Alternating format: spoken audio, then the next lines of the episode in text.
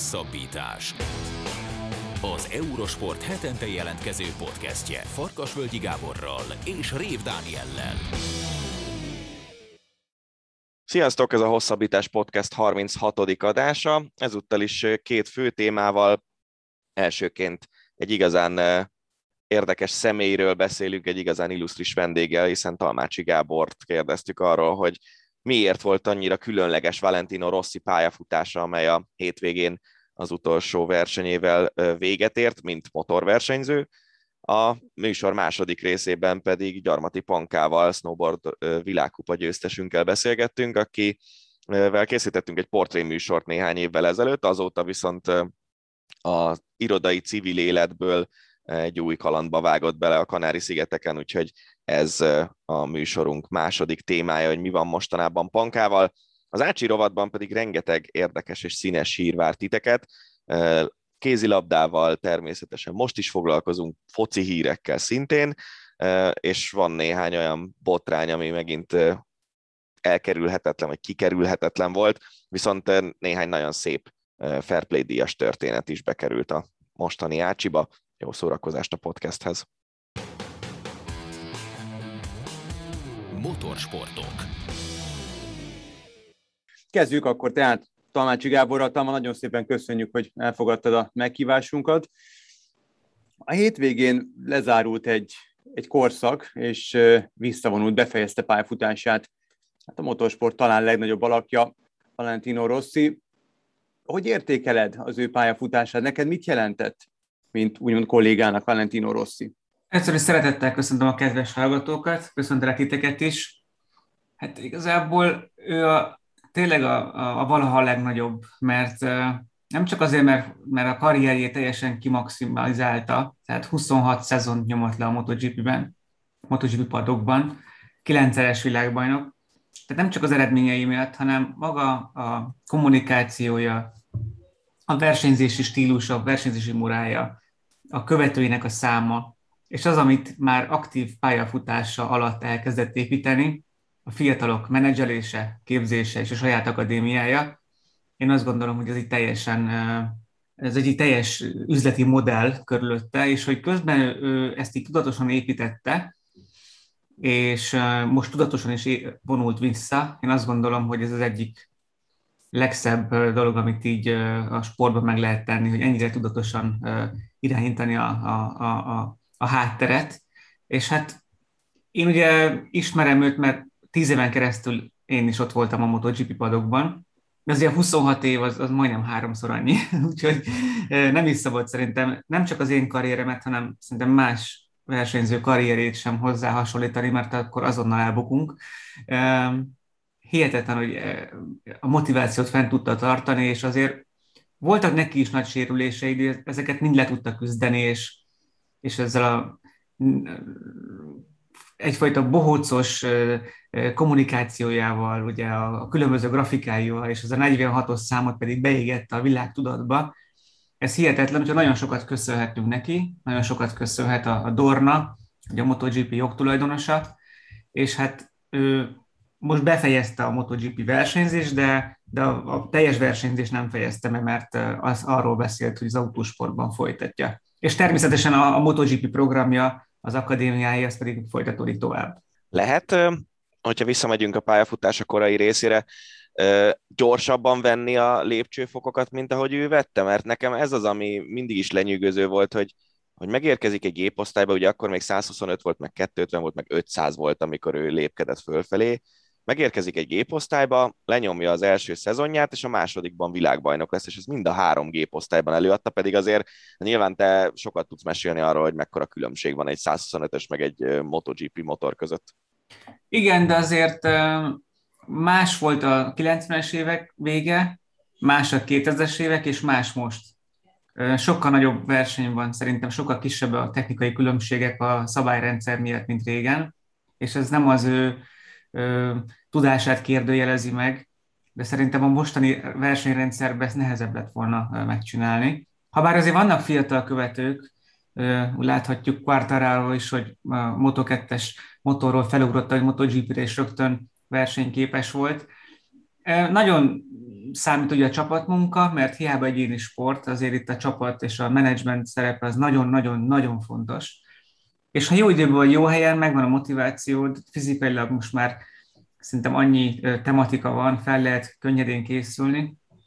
Tehát szerintem nagyon fontos az egy mentális oldalról, hogy, hogy a versenyzők milyen állapotban vannak fejben, és milyen emberek veszik körbe. A mikrokörnyezet az nagyon fontos. Erre a Rossi mindig odafigyelt. Például az egyik szerelője, ha jól tudom, már 18 éve együtt van vele. Tehát ő tényleg egy családot alakított ki maga körül. Ott van a jobb keze, ugye Uccio, Salucci, aki a legjobb barátja gyerekkora óta, ő ott van a menedzsmentben, tehát hogy ezt ő nagyon jól megszervezte az emberi oldalát is, és az megint csak példaértékű.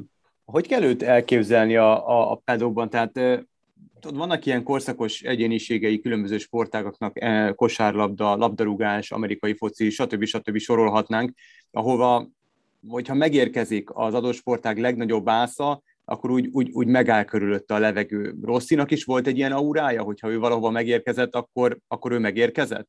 Ez így van a mai napig is. Tehát ugye az utóbbi három év szezonban azért nagyon nagy eredményeket nem hozott. Sőt, inkább a, a, a, a nehézségeket lehetett látni az, az egyéni karrierében. Ennek ellenére a szurkolói bázisa az nem csökkent semmivel, mert mindenki azt érdekelt, hogy a Rossi, a Rossi hányadik, a Rossi mit csinál. Van egy generáció, aki abszolút felnőtt vele, de még a fiatalok közül is nagyon sokan nem a fiataloknak szurkoltak, hanem a Rosszinak. De ez valószínűleg az ő egyénisége miatt van. És hát, ahogy mondtam neked, hogy olyan márkát épített, ami, ami, ami világszinten bárkit megkérdezünk, tényleg, hogy egy picit a sportokat nézi, akkor Valentin Rossi neve az, az rögtön feljön mindenkinél. Legyünk Ázsiába, Amerikába, Európába, Dél-Afrikába, tehát én különböző helyeken megfordultam hogy a MotoGP miatt, mindenhol ismerik. Úgyhogy hát ez a 235 pódium, ugye, és az a rengeteg uh, polpozíció, 115-ször nyert futamot, 115 az hihetetlen szám és az, hogy megúszta épséggel, tehát azért ez egy hihetetlen dolog. Ugyan volt kétszer, emlékszem most egy hirtelen olyan sérülés, amilyen sípcsontörés, amivel sokáig bajlódott, de ezekből gyorsan végül is helyre, helyre jött. Említetted már részben az előző válaszodban is, hogy, vagy válaszaidban is, hogy nyilván Rosszinál a, a motortudás az egy dolog, de az, hogy milyen rendet épített fel maga körül lényegében, az már egy teljesen másik történet. Ebben mennyire ő volt a, az egész brandépítésnek a fő személye, vagy mennyire ügyes marketing szakemberek építettek fel egy brandet köré szerinted? Szerintem ez a kommunikáció, ez a természetéből fakad, és a brandépítés is.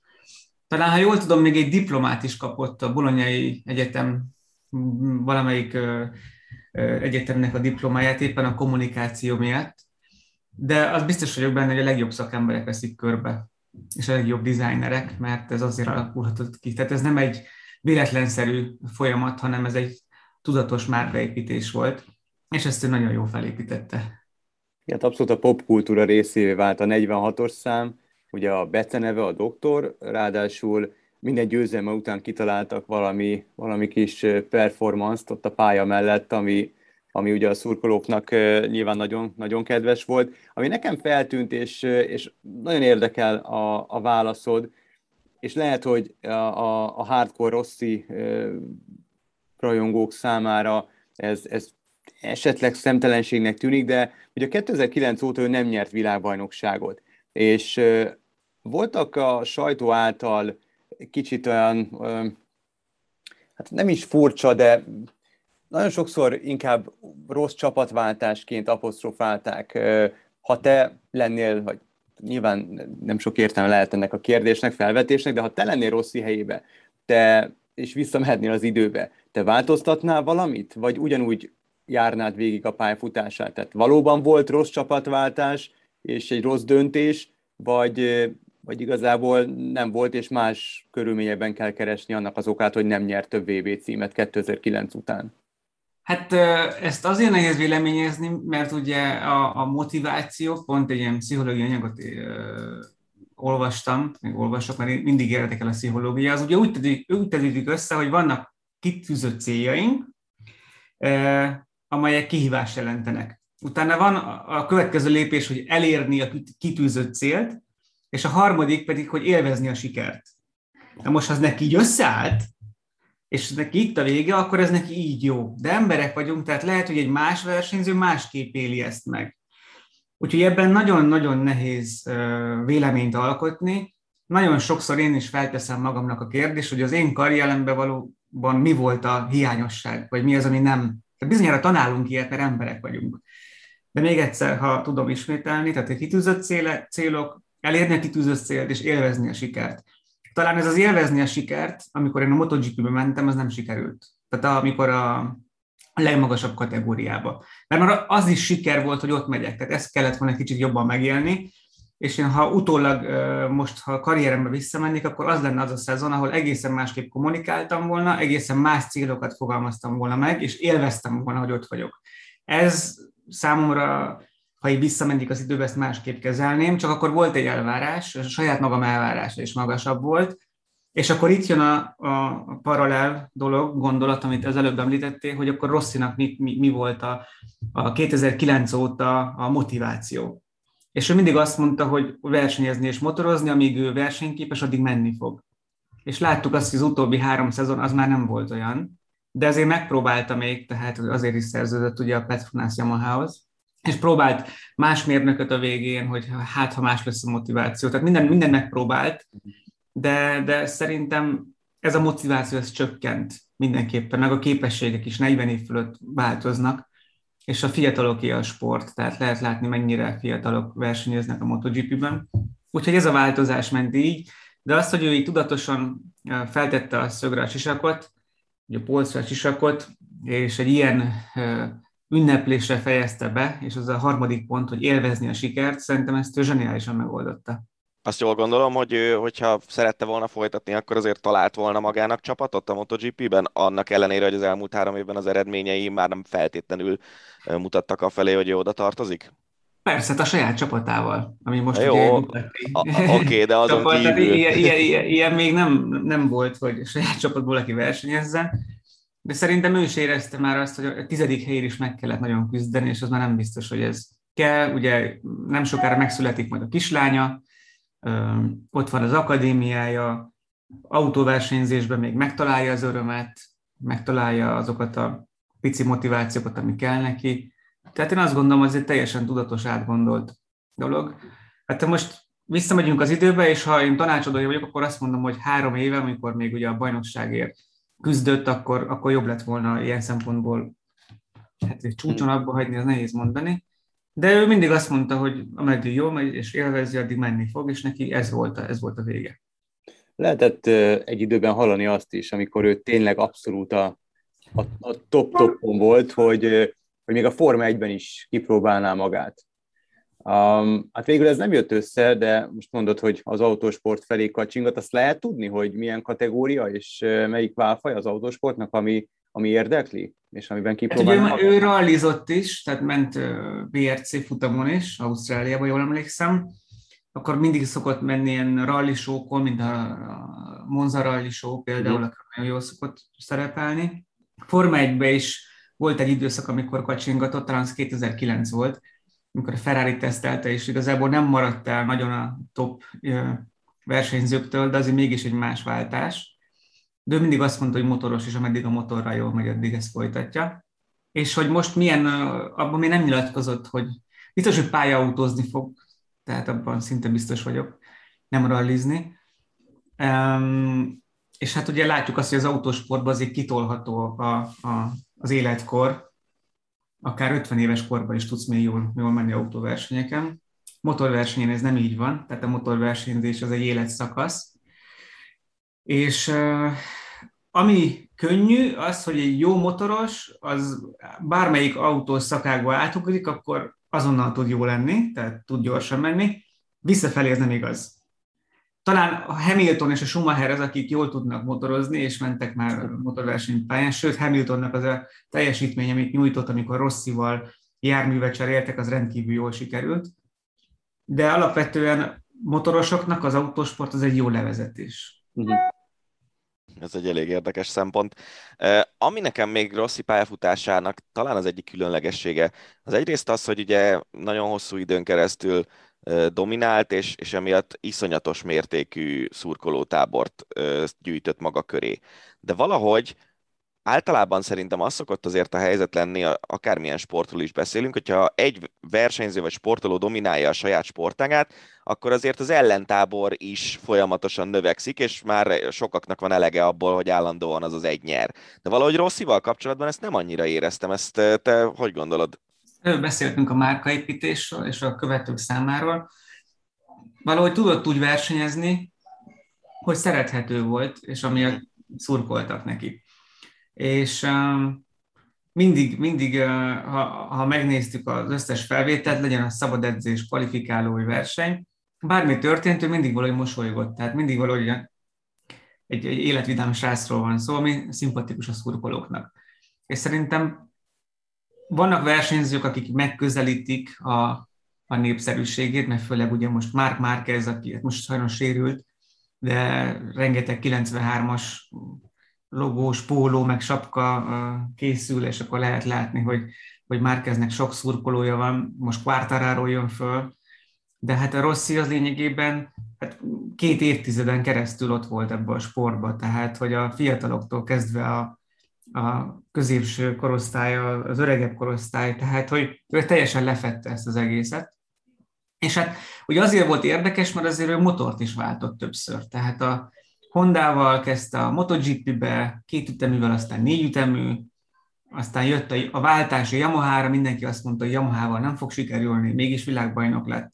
Aztán átült a Ducatira, hogy olasz versenyző, olasz motor, ez a páros akkoriban nem működött jól, aztán visszatért a Yamahához, és szerintem a legnehezebb volt szerintem számára az az, hogy amikor a Ducatinál nem ért el jó eredményeket, ugye a legjobb barátja Marco Simoncelli, ugye balesetében ő is ugye részt vett, tehát lényegében átment Marco Simoncelli, mert nem tudta kikerülni, és ugyanak vagy egy olyan súlyos következmény lett, hogy a Marco életét vesztette a pályán, ez a Maláj nagy díj, és akkor ugye abból ugye felkelni, hogy, hogy, hogy a legjobb barátján keresztül megy, és ott életét veszti, és utána még versenyezni ugyanígy tovább, szerintem az egy nehéz pontja lehetett a karrierének, de ezen is túllendült.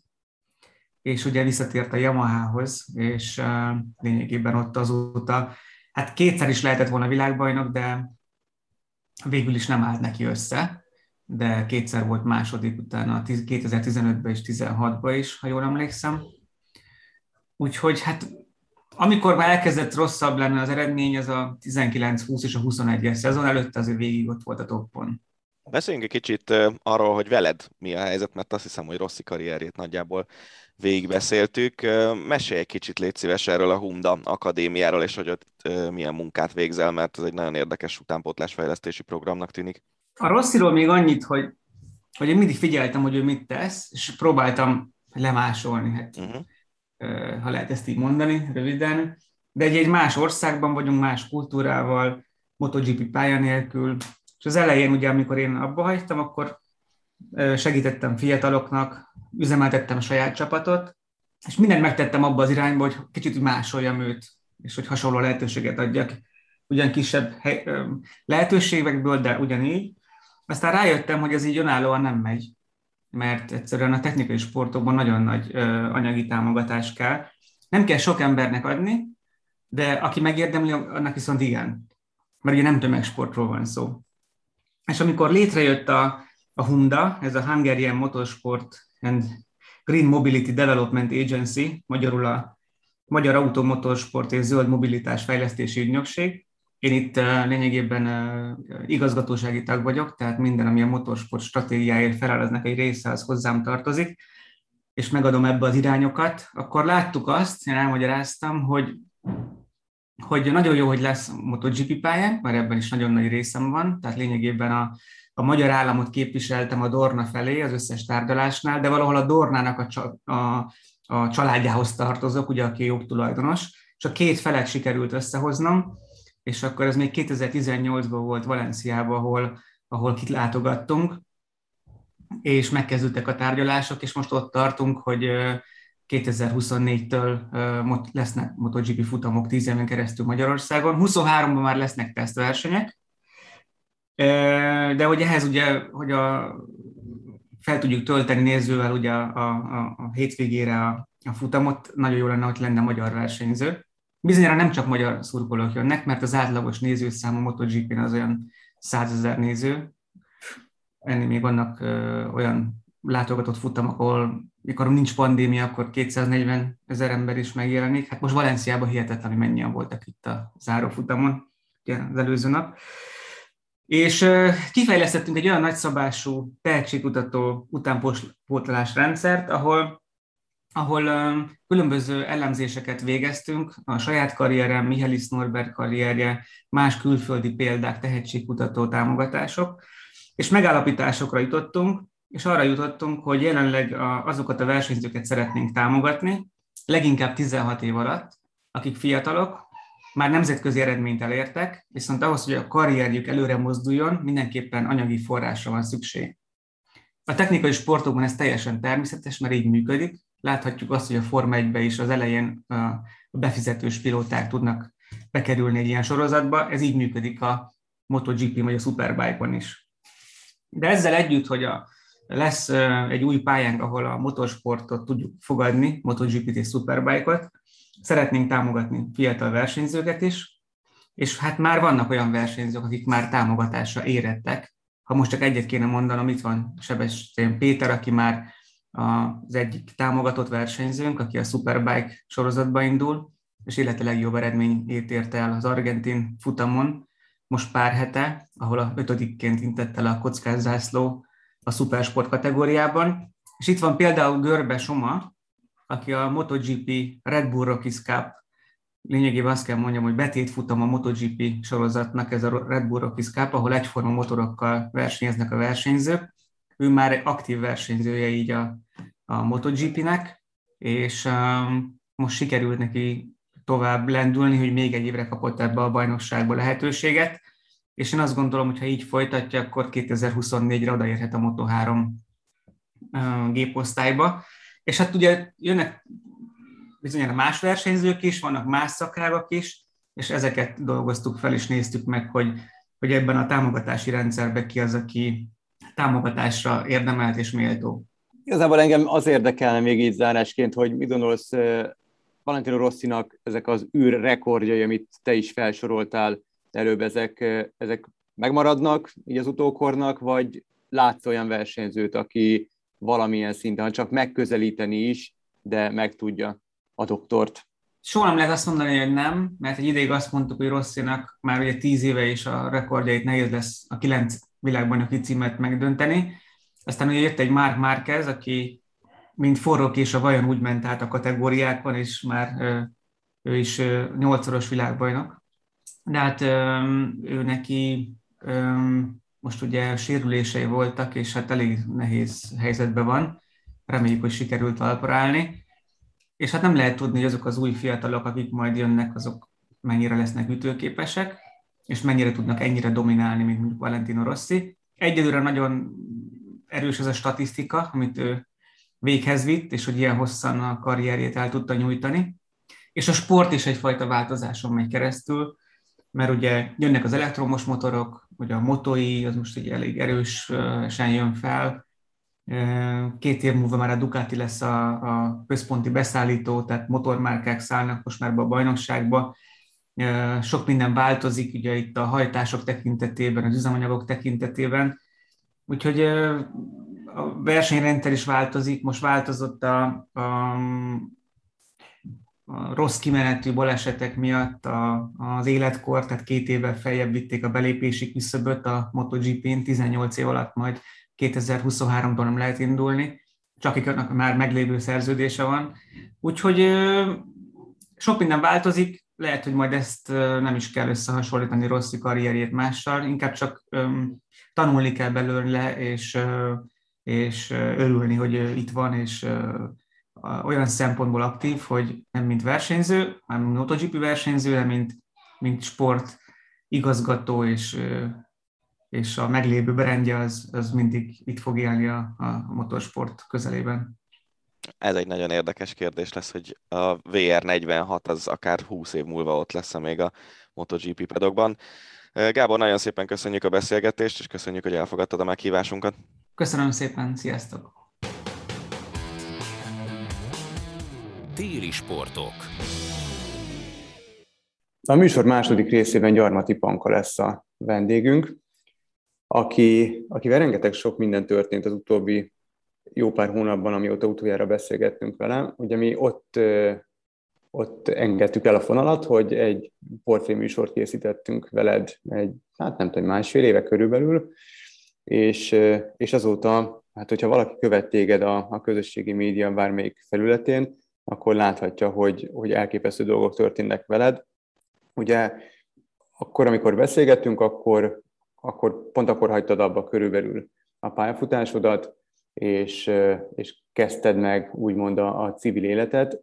Mennyire volt nehéz átmenni a civil életbe? Nagyon sokszor hallani arról, hogy profi sportolók ezt nagyon nehezen élik meg, hogy nem biztos, hogy van B-tervük, nem biztos, hogy van segítségük, és nagyon nehezen találják meg a helyüket a, a civil életben. Neked ez hogy sikerült? Hát akkor szerintem egyébként volt már vagy két év, hogy beszéltünk, mert lassan három éve lesz, hogy visszavonultam. Uh, hát nekem ez egy hatalmas változás volt, mert én ahogy visszavonultam, bejelentettem ugye a, szövetségnél, én körülbelül másnap már el is mentem egy interjúra, és beültem az irodába.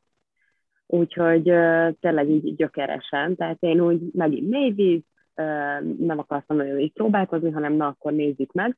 Akkor egyébként így az elején jó volt, hogy, hogy ebből a kis cigány életből kizökkentett, tehát én azért nagyon sokat utaztam, ugye távol voltam a barátoktól, családtól, és akkor így az elején ez, ez tényleg egy ilyen biztonsági zóna volt, hogy na, otthon vagyok, akármikor találkozhatok azzal, akivel szeretnék, van szabad időm, tudok tervezni, tehát ez egy picit ilyen nyugisabb időszak volt, amire szerintem szükségem volt, viszont uh, utána azért kezdett uh, előjönni az, hogy, hogy de most ezt miért csinálom, mik a céljaim, és tényleg egy kicsit ilyen um, céltalan lettem. Tehát azért nehéz egy, még egy olyan szenvedélyt találni, mint, uh, mint a snowboard volt, meg azért aki versenyzik, szerintem az a legnehezebb, hogy akkor egy olyan nagy cél. Mert ugye én azt éreztem, hogy jó, akkor most felkelek, megyek az irodába, hazamegyek, és akkor így ezt most így miért csinálom?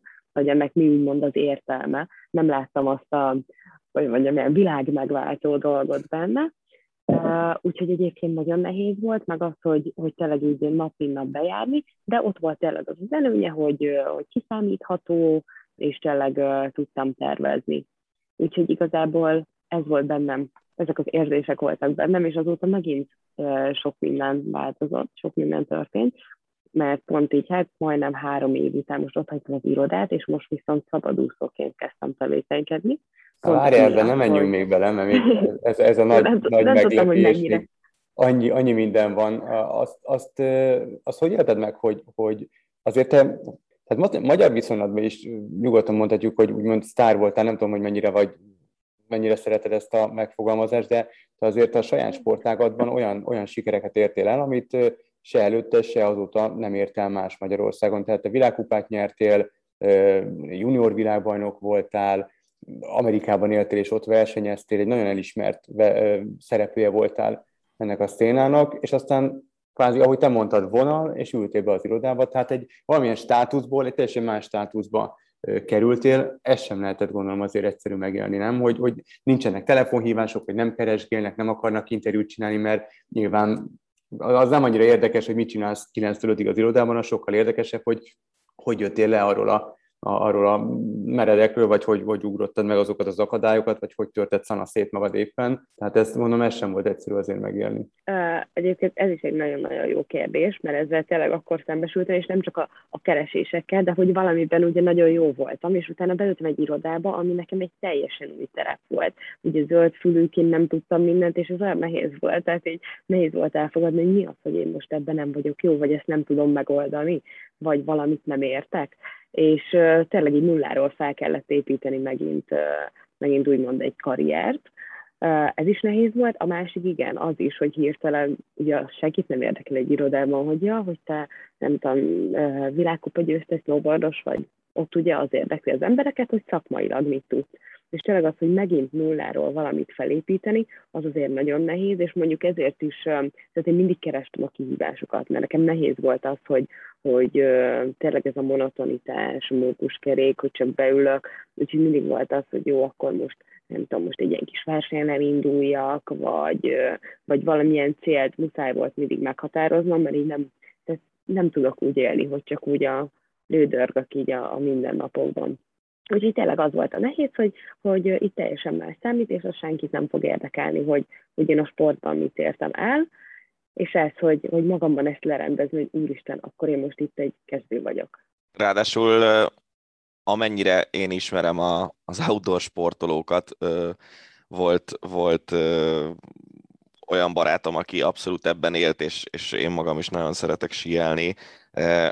Az az a váltás az még durvább, mint hogyha mondjuk egy, teszem azt egy úszó, vagy, vagy valami olyan sportoló ö, helyezkedik el a civil életben, aki egyébként mondjuk egy fedett csarnokban élte az életét sportolóként, mert tényleg a hegyek meg a hó az, az olyan, hogy az, az ilyen pótolhatatlan az ember számára, nem? Hát egyrészt ugye ez, hogy, hogy tényleg a környezet, meg az, hogy, hogy beülsz egy irodába, és mondjuk az a szerencsé, hogy én nagyon szeretem egyébként Budapestet, tehát ez maximum egy nagyon élhető város, de igen, a környezet az, az nagyon megváltozott, a másik meg az, hogy ugye azért az adrenalin az a lételemem.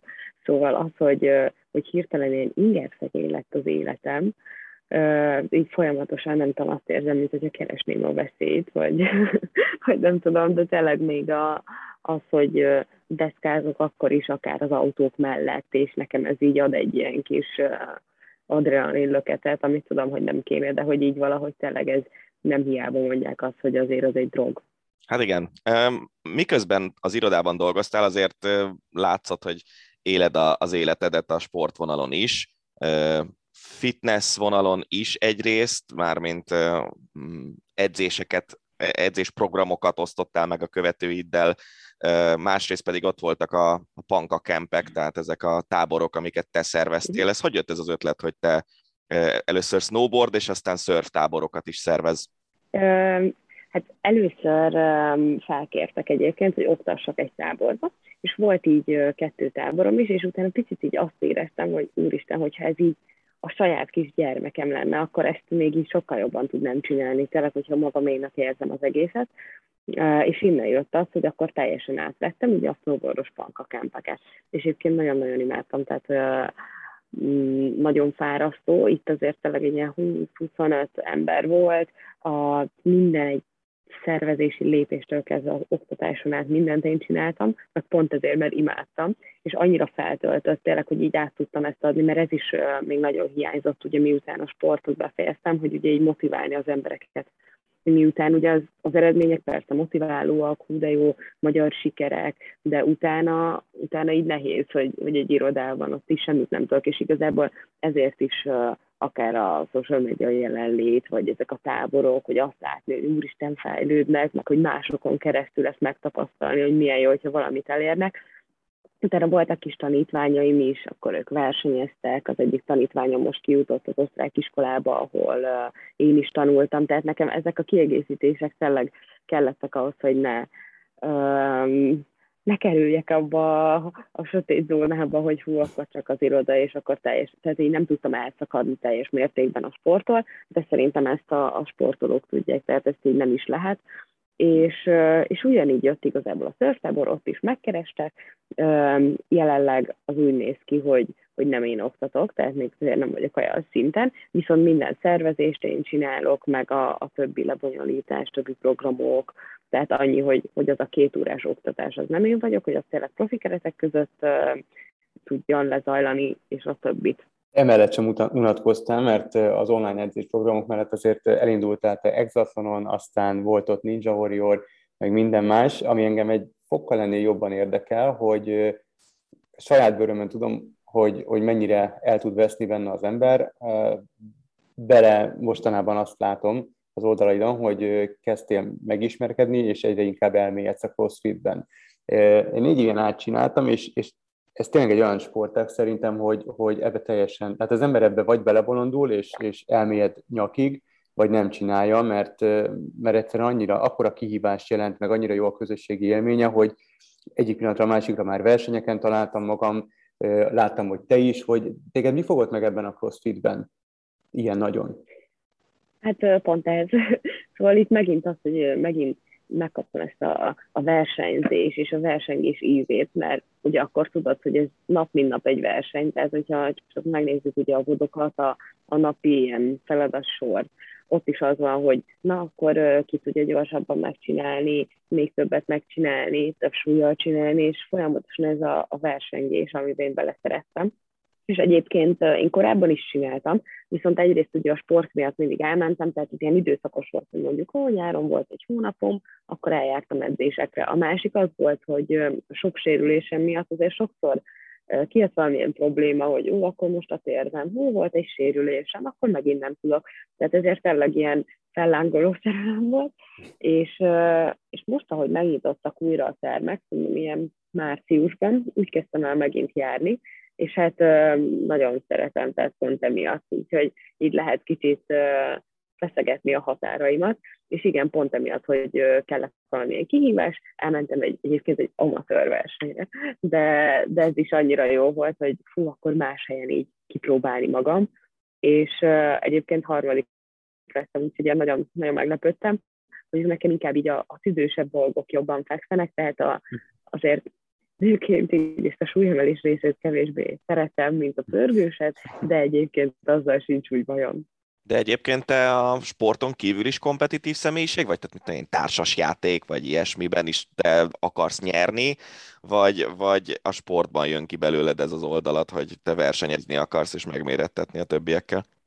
Uh, kijön, de inkább így, mint egy, egy ilyen maximalizmus keretein belül, úgymond. Tehát nem is az, hogy na, akkor leverni a másikat. Tehát bennem annyira nem ez van, mert én igazából mindig ö, saját magamat akartam legyőzni, mert ez még egy ilyen nagyon, még a junior VB alatt volt egy ilyen, hogy nem nézhettem meg a, az ellenfeleimet, nem engedte az edző, mert tudta, hogy mekkora nyomást tesz rám, és, és úgy nyertem meg, hogy igazából tényleg csak magamból próbáltam kihozni a legjobbat, meg magamat leverni, úgyhogy nem tudtam, hogy a többiek egyébként mit csinálnak, hogy most második helyen állok, vagy utolsó helyen, tehát ez talán innen jön, viszont, viszont nagyon maximalista vagyok, meg azért a megfelelési kényszer is, is bennem van, úgyhogy mindig így a, a legtöbbet, a legjobbat, tehát én nem tudom, én a suliban is mindig, nem tudom, a legjobb akartam lenni, vagy tehát ott is jól teljesítettem, tehát azért az élet más területein is jól teljesítek, mert szerintem aki mondjuk sportban a maximumot akarja kihozni, az azért nem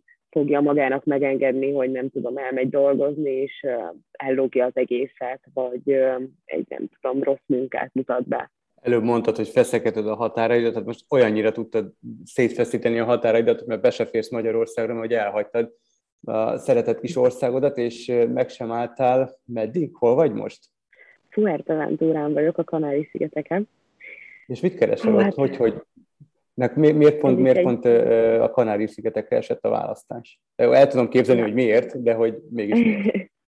Nem, egyébként jó kérdés. Hú, hát ez egy hosszú folyamat volt, tehát elkezdődött ott, hogy én éreztem, hogy, hogy szeretem egyébként a munkámat, mert tényleg egyébként egy reklámügynökségnél dolgoztam, nagyon jó kis csapat volt, de valahogy mindig megvolt bennem ez a, de ez nem én vagyok, meg ezt nem tudom hosszú távon csinálni, tehát nem ez az, amit életem végéig csinálni akarok és, és utána jött ez, hogy igen, a szörftáborok, utána jött az, hogy, hogy van egy, volt még egy ilyen megkeresés, hogy lakóautós szörftábort szervezzek, ami itt volt.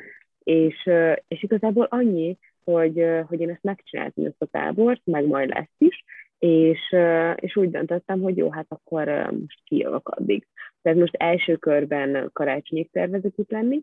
Egyébként a mikor, ha nem most elven jöttem ki. Úgyhogy hát ez megint egy nagy lépés volt, mert most megint azt érzem, hogy jó, és akkor megint egy fordulat az életemben, mert ehhez persze fel kellett mondanom a munkahelyemen, úgyhogy nehéz volt ezt meglépni, de tényleg ez volt az utolsó löket, hogy jó, most még van erre lehetőségem, és mellette egyébként dolgozom, tehát nem csak ezt csinálom, és akkor így két hónapra. A mostani környezet az, hogy sok cég átállt home office-ra, ez segíti ezt a döntést, hogy, hogy tudsz onnan is dolgozni igazából? igen, rájöttem, hogy egyébként a mi, mi cégünk annyira nem támogatta, ha bár most megint bejött, ahogy ugye megint egyre rosszabb a, a Covid helyzet, de, de igen, azért ott így ráláttam arra, hogy fú, mennyivel több értelme van annak, hogy én mondjuk este jobban szeretek dolgozni, nekünk fél tízkor kezdődött a munkaidő, én azt éreztem, hogy akkor már a fél nap elment, és addig mit csinálok, tehát én mindig ugye reggel jártam edzeni, de hogyha nem mentem el, akkor így ott vártam, hogy na, elkezdődjön a munka, viszont tényleg ott kellett ülni hatig, mire hazaérek és akkor is ott kell lenni, amikor mondjuk nincs annyi munka. Amikor meg sok a munka, akkor így is, úgy is otthon is kell dolgozni. Szóval sokkal jobban tetszett ez a, a rugalmas beosztás, és, és itt mivel a céggel nem volt problémám, meg tényleg nagyon jó volt velük együtt dolgozni, meg is maradt ügyfelem onnan. Úgyhogy végül freelancerként, ugye szabadúszóként onnan is viszek egy, egy ügyfelet, Úgyhogy remélem, hogy igazából nyáron belekóstoltam egy úszóverseny keretein belül, hogy nekik viszem az online kommunikációját, hogy, hogy ez elég jó dolog, ez a freelancerkedés. Mondjuk ennek is persze megvannak az árnyoldalai, mert itt este is, hétvégén is, tehát ennek ilyen nincs eleje, nincs vége. Ugyanezt éreztem, amikor teljes home office-ra álltunk át, hogy uh, tényleg az volt, hogy akkor reggel hétkor már bekapcsoltam a gépet, meg akkor reggel, vagy este nyolckor jött egy e-mail, hát azt már csak megválaszolom, tehát az meg nincs ez, hogy na jó, akkor így vége a munkaidőnek, és leteszem a gépem. Most hogy néz ki egy tipikus napod? Igen, ezt akartam kérdezni én is. Na, akkor egy, egy hullámoszon vagyunk. Egyébként annyira nem, nem annyira ideálisan és jól, mint ahogy azt elképzelitek, hogy itt a kanárin és szörfözgetek, mert uh, annyit még egyébként nem is tudtam szörfözni. Uh, hát alapvetően próbálok így reggel elmenni edzeni, mondjuk reggel edzek, uh, utána dolgozok, hát egy olyan kettőig, de tényleg ez amiatt változó, hogy most éppen nem tudom, hogyha meeting van, hogyha este jön e-mail, tehát ez ugye a nap folyamán is, de inkább próbálom így a délelőtt, vagy olyan kettőig mondjuk megcsinálni, amit lehet. Közben besegítünk itt a, a lakóautózásban is, úgyhogy nekem vannak olyanok, hogy autót adok át, takarítom a lakóautót, tehát ilyen dolgok is vannak, és mondjuk ez elég sok. Úgyhogy, úgyhogy általában így ez van, hogy, hogy munka, ugye ez hétvégén is, mellette volt két hete lett vége az első tábornak, az úgynevezett, hogy ugye minden nap két óra szörf, akkor esténként azért ott volt kis sütögetés, tábortűz, egész nap ugye gájdolni a csapatot, tehát ott igazából teljesen felborult ez a, a rendszer, tehát ott végig ugye a táborozókkal voltam, de hát körülbelül így.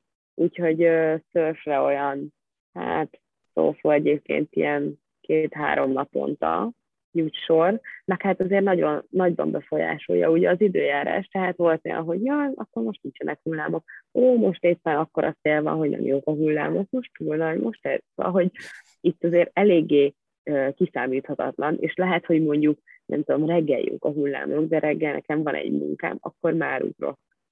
Úgyhogy most pont az előző két alkalom az elmúlt, hogy kimentünk, és nem voltak hullámok. Úgyhogy ez mondjuk nagyon nehéz, de, de tényleg tartom azt, hogy meg nekem egyébként kell az, hogy nem tudnám azt csinálni, hogy akkor csak szörszötképek, meg így el vagyok, így ellavírozok, hanem nekem kell az, hogy letegyek valamit az asztalra, azért dolgozom, az agyamat is kicsit így dolgoztassam, tehát nekem az megint nem lenne olyan szinten kielégítő, hogyha ha csak itt um, elnyaralgatnék. Um, hát egyébként nem tudok pihenni, meg megállni sem tudok, úgyhogy nekem ez egy nehéz. mennyire tudsz, vagy mennyire szakadtál el szeretett sportágottól? Azért most közeledik most már a téli olimpia, itthon mondjuk már egyre vacakabb az időjárás, remélhetőleg legalább lesz valamikor hó, tehát hogy most már azért úgy, úgy minden afele tendál, a, amit te megszoktál régebben, és, és, a, és részed... A Kanári-szigeteken sok mindent lehet csinálni, de snowboardozni tudtam. Így van. Így van. Sivatagi snowboard. Igen. Tehát figyeled azért hát, a snowboard közösséget, meg megvárod a téli olimpiát, fogod nézni? Igen, nekem mindig az a kedvenc időszakom egyébként az olimpia, a nyár is, meg a tél is. Botit nézem, ugye ő az, aki, aki snowboardban hely tud állni, vagy ugye most a kijut, kijutásért dolgozik, meg azért versenyzik, úgyhogy ugye az edzője is a, az én edzőm volt, tehát azért vele is tartom a kapcsolatot, így mindig érdeklődök, hogy, hogy mi van vele, meg hát azért követem a, azokat a versenyzőket, akikkel annó én is versenyeztem. Azért az elmúlt két évben a Covid nagyon betett ennek a szóbornak is, tehát azóta ugye táborokat sem tudtam csinálni, tavaly ugye egész télen zártak az osztrákok, nem lehetett kimenni. Én egyébként mentem a magántanítványommal, mivel ugye ő is egy kerettag volt, és mi készültünk, de hát ez egy ilyen versenykész, versenyfelkészülés, tehát emiatt szerencsére egy hétvégenként ki tudtam menni. Egyébként itt is ez nagyon nehéz volt, hogy ugye hétköznap irodáztam, hétvégén mentem Ausztriába, tehát ott is nulla pihenő volt. Úgyhogy igen, így tudtam megoldani azt, hogy azért a sport így az életem része maradjon. Viszont ahogy majd, ha megyünk, a két ünnep között irány Ausztria, úgyhogy mindenképp ki szeretnék majd menni. Januárban is lesz egy, egy tábor, amit csinálok, az kicsit, hát igazából az előző cégemnek én csak van sítábor, úgyhogy ott is azért leszünk sokan, de azt is én szervezem, meg osztotok. Úgyhogy, úgyhogy mindenképpen szeretnék, meg azért nekem én remélem, hogy, hogy összejön még egy téli pankakám, akár márciusban, csak tényleg ebben a, helyzetben egyszerűen így nem merek én sem lépni, vagy foglalni. Azért tavaly is az volt, hogy csak papírral lehetett uh, kimenni. Tehát uh, én mennék, megcsinálnám, uh, úgyhogy meglátjuk, hogy mennyire engedi a helyzet. És hogy jött De neked az... csak úgy kimenni, hogy csak úgy kimenni, csúsztálni mindenképp majd a szünet karácsonyi időszakban. Szóval hogy jött neked az életedbe a szörf, és mennyire csinálod azt komolyan, mennyire akarsz mondjuk akár versenykarrierbe kezdeni szörfben? Nekem annó egyébként ez is snowboardon keresztül természetesen. Nyertem egy szörftábor az egyik versenyem, és akkor került, akkor mentem ki Balira. Az volt a legelső, és ez még hát már 5-6 éve biztos volt, viszont amiatt, hogy ezt nem úgy üztem azért, mint a snowboardot, hanem jó, akkor kimegyek egy hétre, jó, akkor lehet, hogy egyszer van hullám, nincs hullám, nem tudom, tudtam három napot szörfözni, hazajöttem. Tehát ez tényleg olyan volt, mint a snowboardnak az eleje, amikor mentünk egy családdal, de igazából olyan nagyon nem jutott előrébb az ember, következőben megint kimész, megint kezdheted előről. Tehát picit így ez van bennem. Úgyhogy versenyzést egyébként egyáltalán nem tervezek. Uh, inkább ez a a Just for Fun, azért nagyon sok volt nekem is a, a mínusz, a mínuszos idők, úgyhogy jól esik az, hogy napsütésben lehet űzni ezt a sportot, de, de tényleg ez, ebben nem érzem azt, tehát ez inkább olyan szenvedély, hogy, hogy tényleg amikor csak te vagy és az óceán, és így úristen megtapasztalod, hogy milyen ereje van, de egyébként egy nagyon nagy kihívás, tehát ebben a sportban pont az van, hogy ó, jó voltam a snowboard, meg na, hogy snowboardozni tudsz, akkor szörfözni is, nem? Csak hogy annyira kell ismerni ugye a vizet, hogy hol terik a hullám, tehát itt nem is csak az, hogyha deszkenálok, akkor oké, okay, olyan, mint a snowboard, de az, hogy lehet, hogy teljesen rossz helyen vagyok, mert éppen rám törik a hullám, vagy még nem törik meg a hullám, ugye ez a legnehezebb nekem. A szövetségtől téged senki nem keresett? Tehát ott, ott nem lehetett volna, vagy nem találtak volna neked munkát, vagy nem szerettél volna a, a magyar szövetségben dolgozni, nem tudom, utánpótlás fejlesztéssel foglalkozni, vagy bármilyen? Volt, volt szó egyébként ilyen száraz edzésről, de ez is egy ilyen átmeneti időszak, és pont akkor jött nekem a kanári. Uh-huh. Tehát akkor így azt mondtam, hogy jó, az a baj, hogy mivel ez ilyen heti egy edzés, pont ezt nem akartam, hogy oda kötni magam, aztán lehet, hogy jön a mhm. snowboard szezon, és akkor nem tudok elmenni snowboardozni. Tehát ez nagyon nehéz volt egyébként, mert az elején pont az volt, hogy úgy semmi nem volt a szövetséggel, és utána lett volna ez, hogy na, akkor tartsam én a szervezedzéseket. Egyébként korábban is volt olyan, hogy trambulin edzést tartottam, volt olyan, hogy a síszavinél segítettem, tehát ilyen kis segítkezések voltak, de úgy konkrétan nem dolgoztam nekik, úgyhogy lehet, hogy a jövőben még, még lesz hasonló. Ácsi. A hét legérdekesebb hírei. A következzék az Ácsi rovat, ezúttal is összegyűjtöttük az érdekesebbnél érdekesebb híreket, vagy legalábbis ami számunkra érdekes volt. Kezdjük rögtön azzal a hírrel, ami lázban tartott az egész hétvégén. Hát nem hiszem, hogy csak a jégkorong szurkolókat, hanem a magyar sport szerető közönséget, ugyanis a magyar női jégkorong válogatott hát egy lépésre került attól, hogy ott legyen a Pekingi téli olimpián. Nagyon közel álltunk a bravúrhoz, mint eh, ahogy Talma mondta, kés a vajon úgy haladt át a lány válogatott, a női válogatott a mezőnyön. de aztán cseheken sajnos fennakadtunk, és így végül nem jött össze a bravúr, de azért ezek az eredmények mutatják azt, hogy most már nem csak a férfi, hanem a női jégkorong is egészen elképesztő, hogy milyen szinteket lépett át, és hát megérkeztünk. Nem tudom, megérkeztünk a világ elitjéhez, vagy hogy kell ezt értelmezni? Te azért jóval inkább otthon vagy a jégkorongban. Az a baj, hogy a női hokiban azért a, a különböző lépcsőfokok azok nagyon messze vannak egymástól. Uh-huh. Tehát például itt elképzelhetetlen az, mint ami megtörtént a Pyeongchangi olimpián, hogy a német csapat, amit mondjuk, mit tudom én, a nyolcadik 9. körüli szintre tettünk a 12-es mezőnyből, bejut a döntőbe. Itt a kanadai és az Egyesült Államok beli csapat az a két legerősebb, utána jönnek a finnek, svédek, és akkor utána van egy ilyen, mondjuk a, a dánok, csehek, japánok, tehát meg mi talán már odaférünk így a tizedik hely környékére. És ugye ami nagyon meglepő az az, hogy, hogy mekkora különbségek vannak itt a csapatok között. Tehát mondjuk a, a csehek talán a hatodik, vagy, vagy a top 6-ban, top 8-ban vannak benne, mi mondjuk a top 10-ben, és azért elég simán megvertek minket, bár szerintem ne, sajnos nem láttam a meccset, mert én is közvetítettem, de ott az elején kaptunk egy gólt, és ez nagyon megszokta fogni a csapatokat, két percen belül kaptunk egy gólt, és 3-0 volt az első harmad, tehát onnantól kezdve igazából mondhatjuk, hogy meccsben voltunk. Ami a, ami a legdurvább, az tényleg az, hogy a, hogy a lengyelek, akik mondjuk top 20-as csapat, nem tudom, hogy a norvégoktól mennyit kaptak az utolsó napon, de az már tét nélküli meccs volt, de hát 11-1-re vertük mi őket, és 16 0 verték őket a csehek. Szóval itt tényleg nagyon nagy különbségek vannak, sokkal nagyobbak, mint ami, mint ami van mondjuk a 16 csapatos átcsoportos férfi VB legeleje és legvége között, ugye szoktunk kapni, mint tudom én, Kanadától 9 gólt, vagy ilyesmi, amikor ott vagyunk, meg vannak ilyen, ilyen meccsek, de, de itt sokkal nagyobb különbség van az első és a 16. között. Úgyhogy hát igen, lehet sajnálni ezt a dolgot, de ugye a VB-n is viszonylag azért nagy fölényben voltak a csehek, majdnem háromszor annyi kapura lövéssel, mint mi, és, és most is nagy fölényben voltak. Igazából ugye vannak ezek a meccsek a hokiban, amikor az egyik csapat sokkal jobb, mint a másik, de mégis a másik nyer.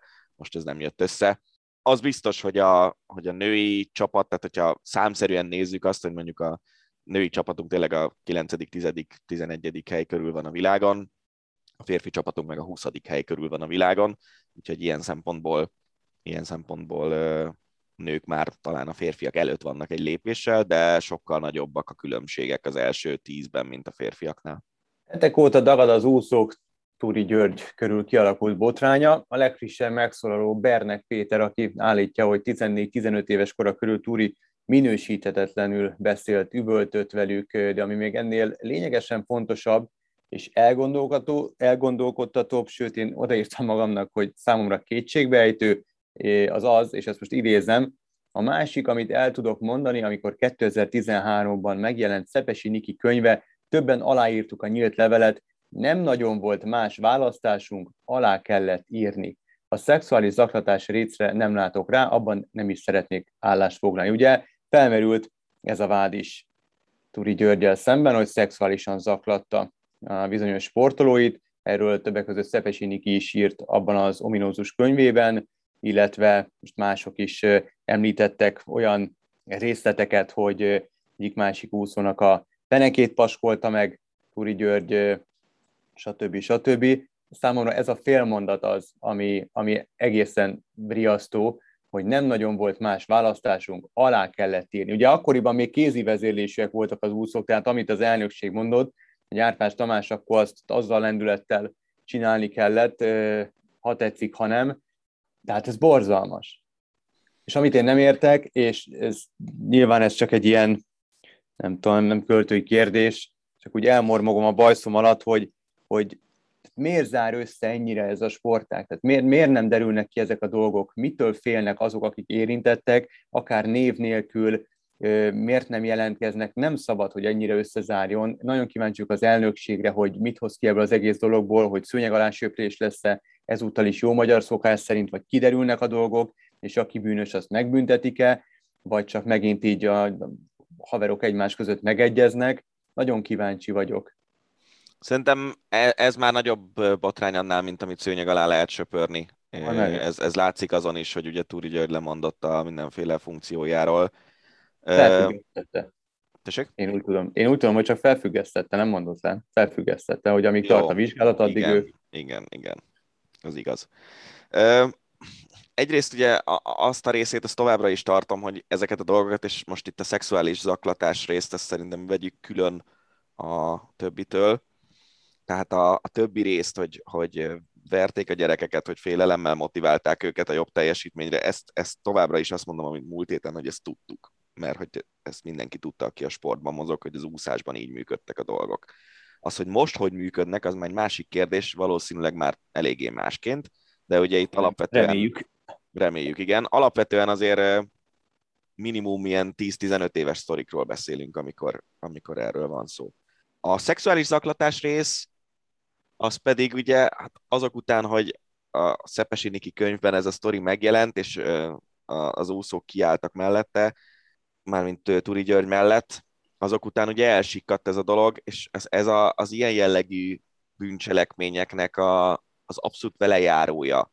Ez a, az egyik átmond, a másik B-t mond, és akkor döntse el akár a, az etikai bizottság, vagy a rendes büntetőjogi bíróság, vagy akárki, hogy, hogy ki mond igazat.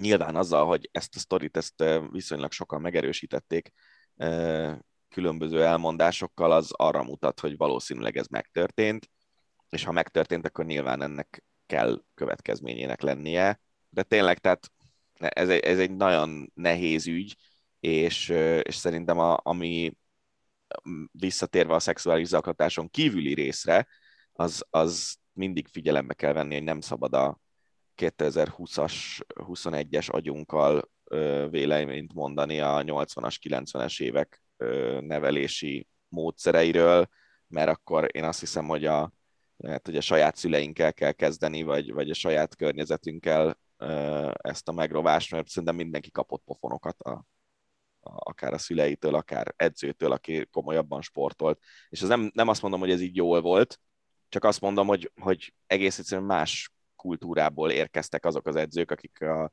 akik a, a gyerekeket nevelték a 80-as, 90-es években, vagy nem is az, hogy nevelték, hanem sportolót, sportolót faragtak belőlük, úgymond néha szó, szerint. szerint akarták Igen. faragni. Igen. Fú, hát ez egy nagyon komoly ö, téma, és lehet, hogy erre rá kéne majd szállni egy, egy egész ö, Ácsi részt, mert ehhez most nagyon lenne hozzáfűzni valóm pro és kontra, meg, meg az egész úszásba, illetve hogy, a, hogy mennyire zár össze a sportág ezzel, is, ezzel kapcsolatban is ja, vannak amúgy, bocs, gondolatok a fejemben. Erre nem reagáltam. Ott a László példa például. Igen, igen. Tehát az összezárás részre szerintem egész egyszerűen arról volt szó, hogy akkor 2013-ban még abszolút nem volt ilyen se, se a MeToo nem voltunk túl, se az azóta megtörtént egyéb ilyen eseteken. Az, a megélhetésüket, meg a...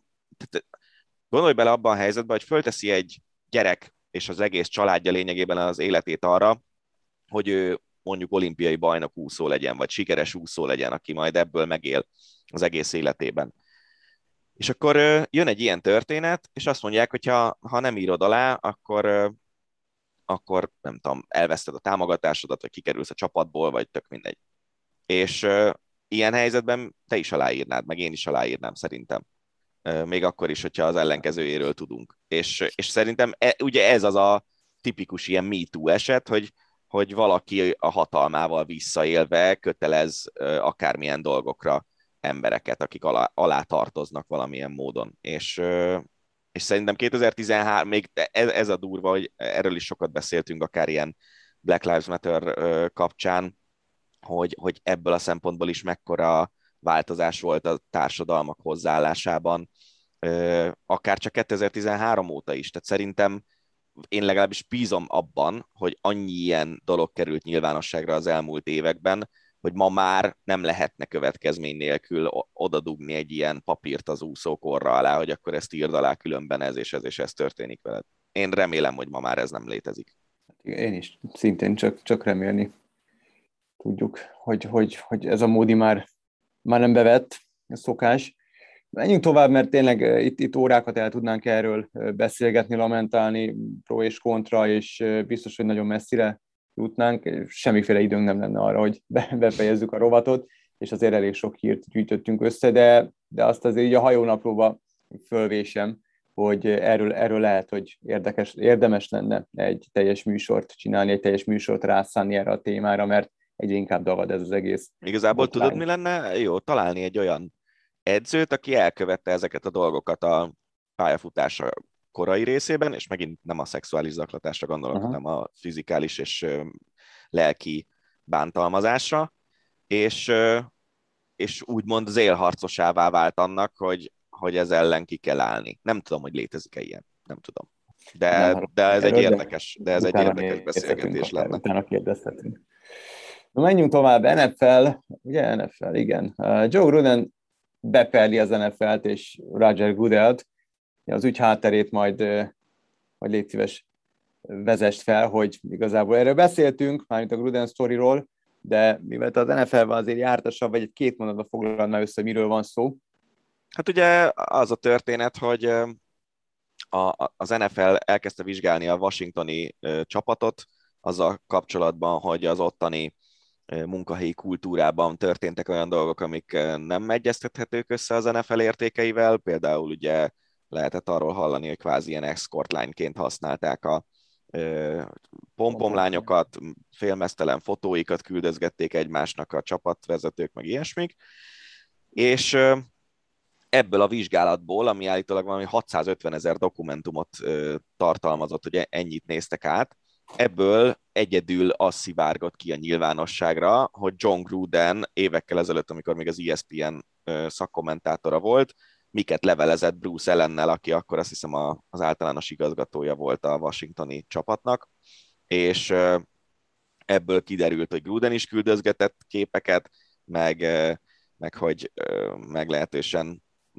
konzervatív nézetekkel áll a világhoz, rasszizmus, homofóbia volt tapasztalható a leveleiben, és amikor ez nyilvánosságra került, akkor igazából nem maradt más lehetősége a Las Vegas Raidersnek, mint hogy kirúgja őt, és ugye ez az érdekes, hogy nem is ezt a csapatot vizsgálták, de mégis ezt a csapatot érte hátrány emiatt a vizsgálat miatt, és szerintem Gruden pereskedése mögött is ez áll, hogy, hogy igazából oké, okay, hogy ő ezeket a leveleket elküldte, de volt abban a 650 ezer dokumentumban még érdekesség, és az meg nem került nyilvánosságra, és azt, azt az óriási szemetet, ez talán még nagyobb szemét, mint ami az úszóbotrányban van, az sikerült besöpörni egy jó nagy szőnyeg alá. De kinek állt az érdekében a Gruden, illetve a Raiders ellehetetlenítése? Tehát, hogy, hogy kit zavart ennyire Gruden, hogy, hogy rajta verik el az egészet, és igazából egy ilyen kvázi ilyen kirakat per csinálnak ebből, és hát én szerintem ez a végkifejlet... Nem foglalkoznak vele, meg igen. E- ez a végkifejlet, ez senkinek, mert már nem is az, hogy most Gruden bepereli az NFL-t, az egy dolog. De szerintem ugye, amikor Gruden levelei nyilvánosságra kerültek, akkor iszonyú nagy nyomás keletkezett az NFL-en, hogy hozzák nyilvánosságra a teljes vizsgálati anyagot. Uh-huh. És, és ezt nem tették meg azóta sem, és Roger Goodell tartja a 64 millió dollár per éves hátát, Szóval szerintem ezt senki nem akarta. Azt, amikor elindult a vizsgálat, utána ugye megbüntették valami bagatelnek tűnő pénzbüntetésre a, a Washington-t.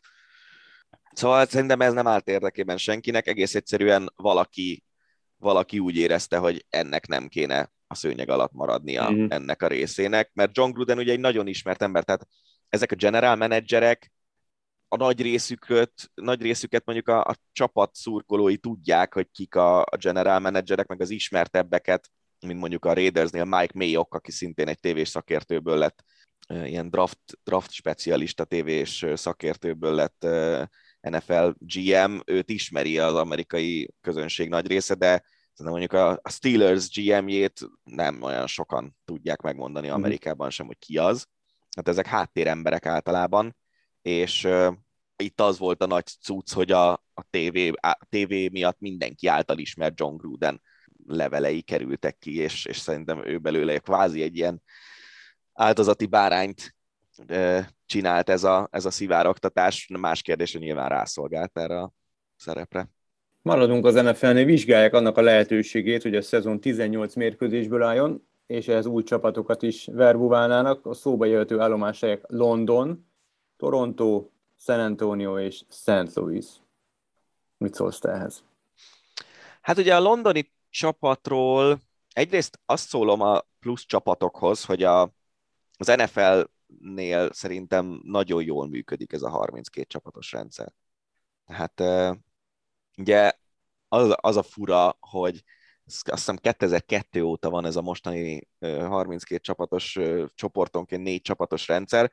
Előtte egy csomó év eltelt úgy, hogy ez nem így volt, de szerintem ez annyira jól működik, annyira kiszámítható így a programja a csapatoknak, megvannak a rivalizálások, ugye, hát Steelers, Ravens például mm. évente kétszer, és, és megvannak, megvannak ezek, a, ezek a tényleg a csoportban meglévő ilyen kis belharcok mindig.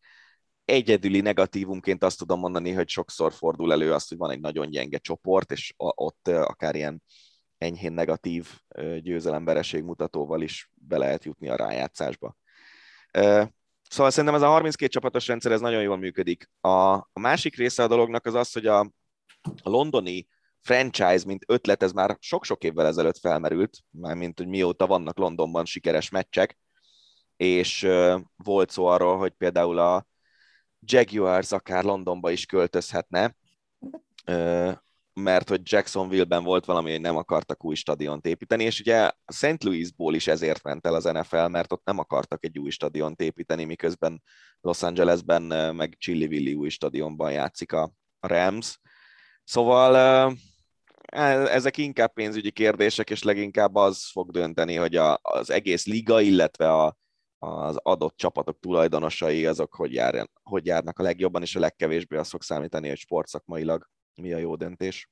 Hát a sport szakmailag jó döntés hozott-e Odell Beckham Junior, azt majd meglátjuk, minden esetre megvan az új csapata, az LA Rams, és érdekes, hogy aznap, amikor leigazolták, pont elszakadt az edzésen Robert Woods Achillesze, legalábbis az ESPN erről írt.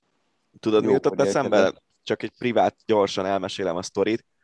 Az első saját autóm az egy kis Seat volt, amit anyukámtól megkaptam, és amikor úgy döntöttünk, mint nyilván a szüleim akkor még úgy döntöttek, hogy vesznek egy másik autót helyette, mert már elég régi volt, akkor ugye beszámítottuk, és abban a körülbelül egy hónapban, amikor megrendeltük az új autót, de még a régi kis Seattal jártam, elromlott benne valami, és ez a, egy termosztát, a, a hűtővíz szabályzó termosztát, egy pár ezer forintos alkatrész, de emiatt be kellett húzatni a szervizbe, alkatrészt gyártani, és tehát hogy jelezte a kis autó, hogy neki nem tetszik, hogy, Apjátok be. hogy túladunk rajta, és kicsit ez a sztori is ilyen szerintem ez a Robert Woods sérülés, hogy oda visznek egy sokkal nagyobb média érdeklődésre számot tartó játékost, akinél szerintem egyébként Woods valószínűleg most egy jobb játékos,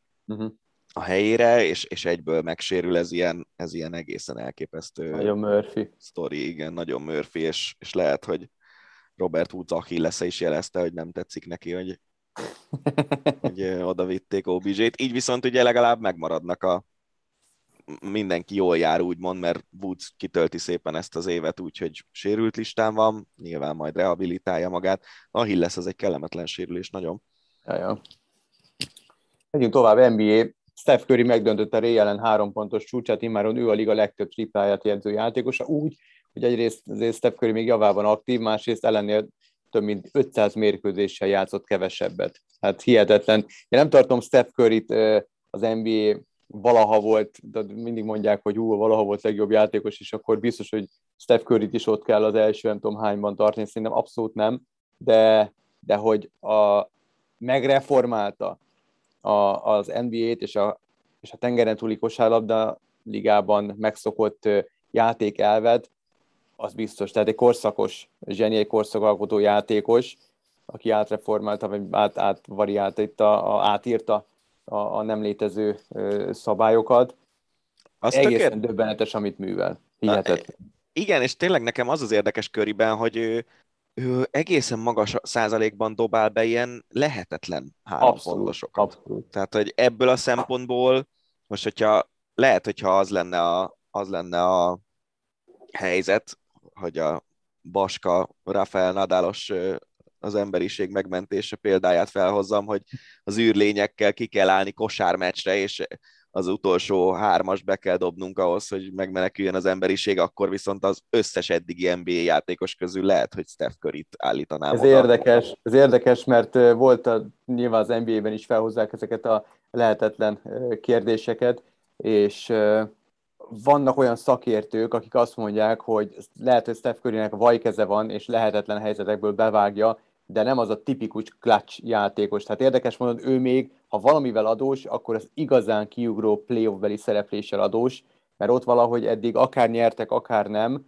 bajnokságot, nem ő volt, aki a hátán cipelt a, a csapatot, és nem ő volt az, aki igazán kiugró volt a Warriorsból. Valahogy eddig a rájátszásban nem tudta azt a mérhetetlen magas szintű játékát hozni, amit úgy amúgy. Nyilván nagyon sok játékos abszolút elégedett lenne, ha ilyen szinten játsza a play mint ahogy Curry, de hogy nyilván más a mérce vele kapcsolatban. Szóval érdekes, amit mondasz, és lehetne erről beszélgetni, hogy vajon ki kinek adná ezt a mindent eldöntő, meg az emberiséget megmentő hármast.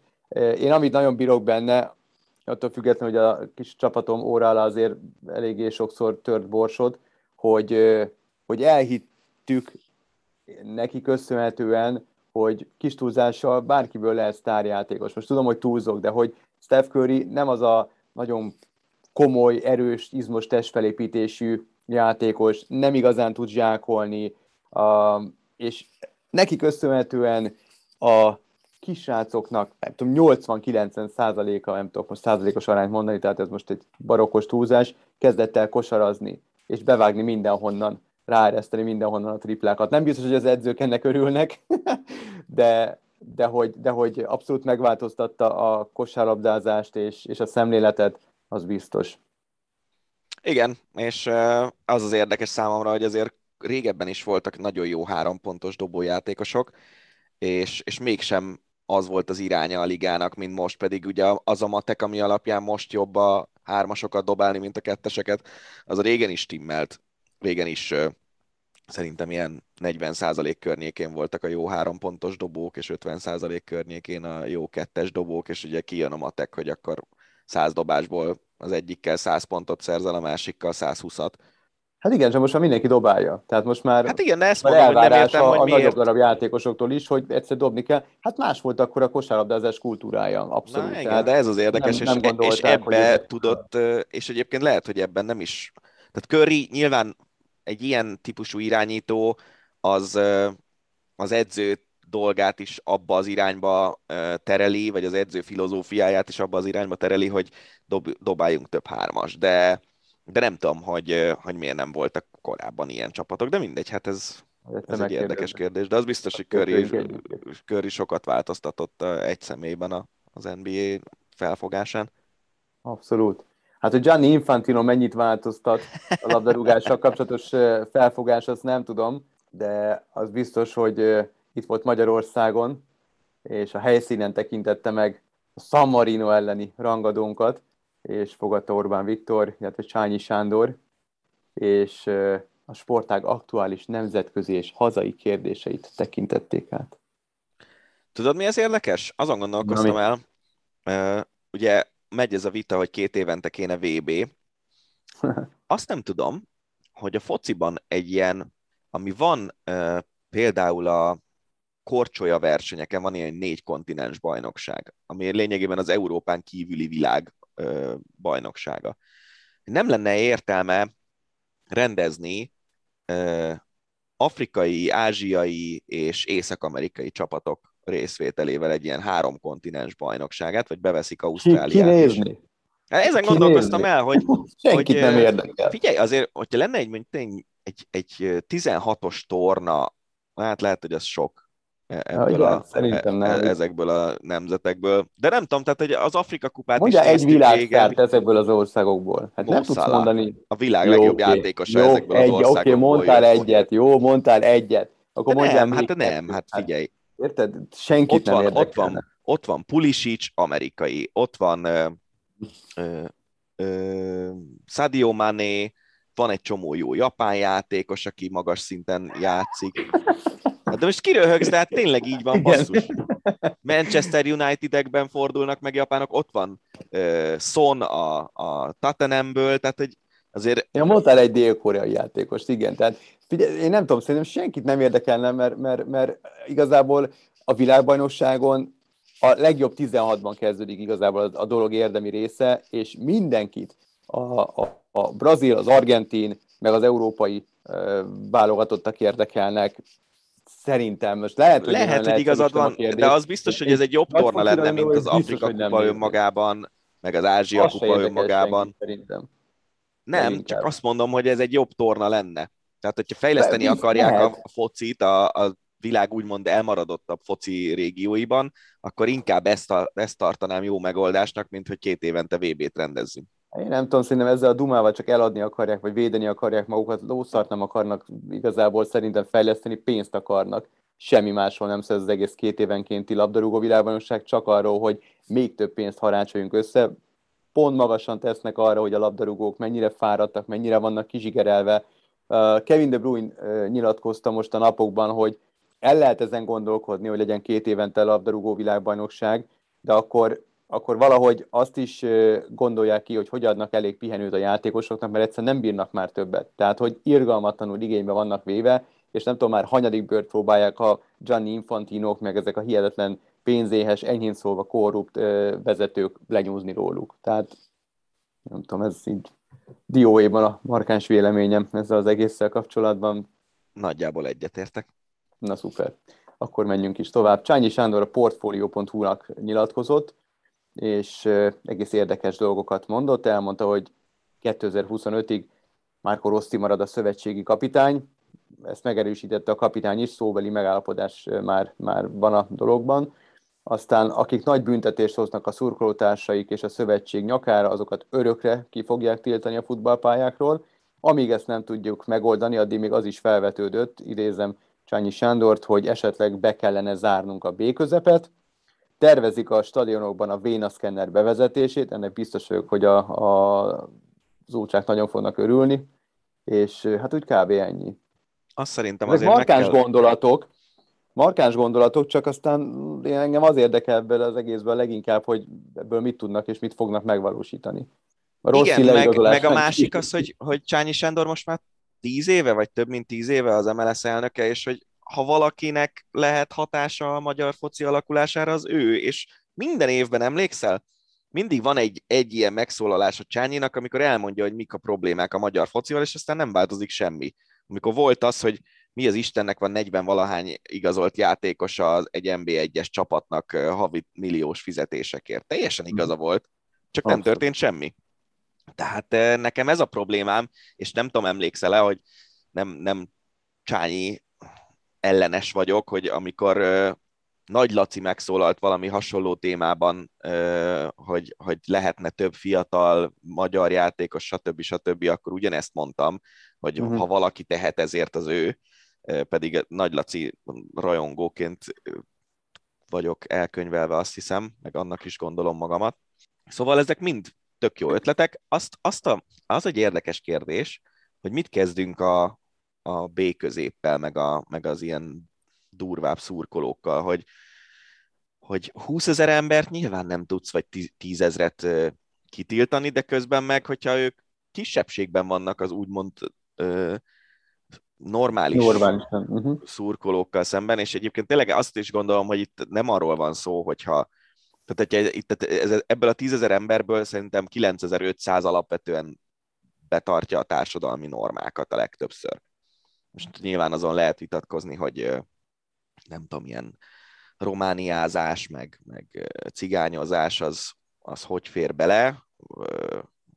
Biztos ebben vannak kevésbé szigorú, meg szigorú hozzáállások, de hogy tényleg itt, itt én nem hiszem, hogy az egész B középpel van a probléma, sokkal inkább egy, egy azon belül is szélsőséges részével a B középnek, és ha viszont nem tudja magából kivetni úgymond a B közép ezeket az arcokat, akkor szerintem egy idő után már tényleg a többség érdekét kell nézni, és a többség az egyértelműen a normális szurkolókból áll, és hogyha azt nézed, hogy itt majdnem 70 ezer ember kim volt a stadionban a válogatott meccseinek a jelentős részén, akkor még az egész B közép is a kisebbséghez tartozik. Így van. Te, amit még mondtál, hogy minden éven van egy ilyen markás megszólalás Csányi Sándortól, valóban, és minden éven feszeget olyan kérdéseket, olyan gondokat, amelyek abszolút ö, legitimált gondok, és ezúttal is beszélt arról, hogy esetleg emelni kéne az NB1-nek a, a NBA csapatainak a De... számát, hogy visszakerüljenek a, a vidéki fellegvárak, illetve... Nem. Tehát, hogy nem az, az volt, nem? Ezt mondta, de nem ezt kéne csinálni. Ja, hanem igen, hát csak mondom, hogy mit mondott, illetve a közvetlen hogy és a közvetlen... elfogadhatatlan, hogy sok a, sok a, a, a, a külföldi labdarúgó, az, az idegen légiós. Pontosan, és azok a csapatok, most már ugye a Kisvárda is ott van bajnoki esélyesként, e, e, azok a csapatok erősödtek meg, amik konkrétan egy helyi politikushoz kötődnek, nem ezer szállal, hanem száz százalékban lényegében. Kisvárdán azért van ilyen szintű csapat, mert ott van egy erős politikus, aki odavitte a forrásokat. Tehát itt az állami és az közvetlen és közvetlen állami források, ha megvonnák ezeket a, ezektől a csapatoktól, akkor átalakulna, visszaalakulna úgymond az NB1, és lenne megint Vasas, mert a Vasasnak van, mit tudom én, nem azt mondom, hogy nagyon nagy szurkolótábora, de én voltam többször is Vasas meccsen, mert ott lakom közelben, és azért ilyen, tény, amikor jó idő van, akkor, akkor egy ilyen 3000 ember elmegy egy vasas meccsre. Diós Győrben szerintem ennél még jóval többen járnak meccsekre, most épp az MB2-ben. Tehát a, ezeknek a nagyvárosoknak megvan a közönsége, és a közönség teremt akkora anyagi önállóságot lényegében ezeknek a csapatoknak, hogy ne legyenek igazából rászorulva ezekre az állami injekciókra, vagy sokkal kisebb mértékben, mint egy Kisvárda, ami egy tizen pár ezres város. Nem beszélve felcsútról nyilván. Szóval itt, itt szerintem ez, ez a lényege ennek a sztorinak, hogy nem, nem hiszem, hogy van 16 olyan csapat Magyarországon, aminek az NB1-ben kéne játszania, Abszolút hanem, nem. hanem van, van 12, vagy lehet, hogy van 14, és akkor mondjuk mit tenni, egyik évben kiesik a Diós Győr, a következő évben visszajut, ilyesmi. Ne, nem hiszem, hogy a bővítés a megoldás, sokkal inkább ezeknek az ilyen uh, kis királyok csapatainak a visszafogása. Hát egy, egy nagyon érdekes, vagy inkább hátbonzogató hír, a, aminek halatán ilyen deja vu érzése van az embernek, és ugye Nancy Kerrigan és Tanya Harding sztoria út be, ugrik be elsőként amerikai jégtáncosok. Na mi a konkrét hír, őrizetbe vették Aminato Dialót, a PSG női labdarúgó csapatának válogatott játékosát, miután kiderült, hogy felbérelt verőlegényeket, hogy azok sérülést okozzanak a helyét a csapatban átvevő és őt kiszorító Keira Hamrauitnál. A beszámolók szerint két maszkos személy kirángatta Hamrauit az autójából, arcon ütötték, és a lábát is megütötték, tehát tényleg sérülést akartak okozni neki. Ugye, mint azt a hír legelső mondatában már mondtuk, diárót őrizetbe vették, tehát folyik a nyomozás. Hát tényleg ugyanaz a sztori, mint annak idén az amerikai válogatott Nancy Kerrigan és Tanya Harding, amit később meg is filmes, filmesítették ezt a történetet. És milyen jó film volt. Hallottunk. Igen. Tehát, hogy ugyanaz volt, hogy Tanya Harding annak a barátja, volt barátja, baseball ütővel szétverte Nancy Kerrigannek a lábát, térdét, mert hogy Tanya Harding szeretett volna indulni az olimpián. Azt hiszem, hogy a válogató, már nem tudom, részletkérdés igazából.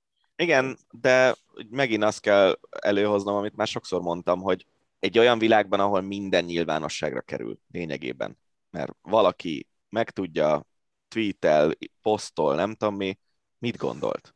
Hát, hogy Amblok mit gondolt, tehát hogy lehet Ja, hát nyilván Amblok mit gondolt, de ugye alapvetően, amennyire tudom, kriminológiában a, az elrettentés és a lebukásnak a magas szintű veszélye az, ami távol tartja az mm-hmm. ilyen bűncselekményektől az emberek jelentős részét.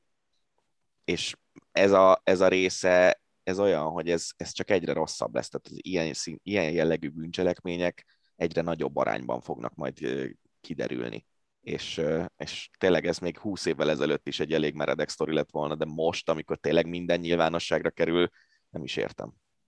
Örömteli hírek, és hát egy, visszatér az számodra. Nem kinek. Visszatér számodra, engem nem nagyon érdekel. Hát, nekem meg annyira nem visszatér- örömteli. Az RC Barcelonában Dani Alves. Mondjuk én Dani Alves nagyon bírtam. Legendás játékos a hírek szerint heti egy euróért játszik, ezt mondjuk nem feltétlenül hiszem el. A lényeg az, hogy visszatért, és az új edző Xavi nagyon akarta Dani Alves, aki 38-39 éves.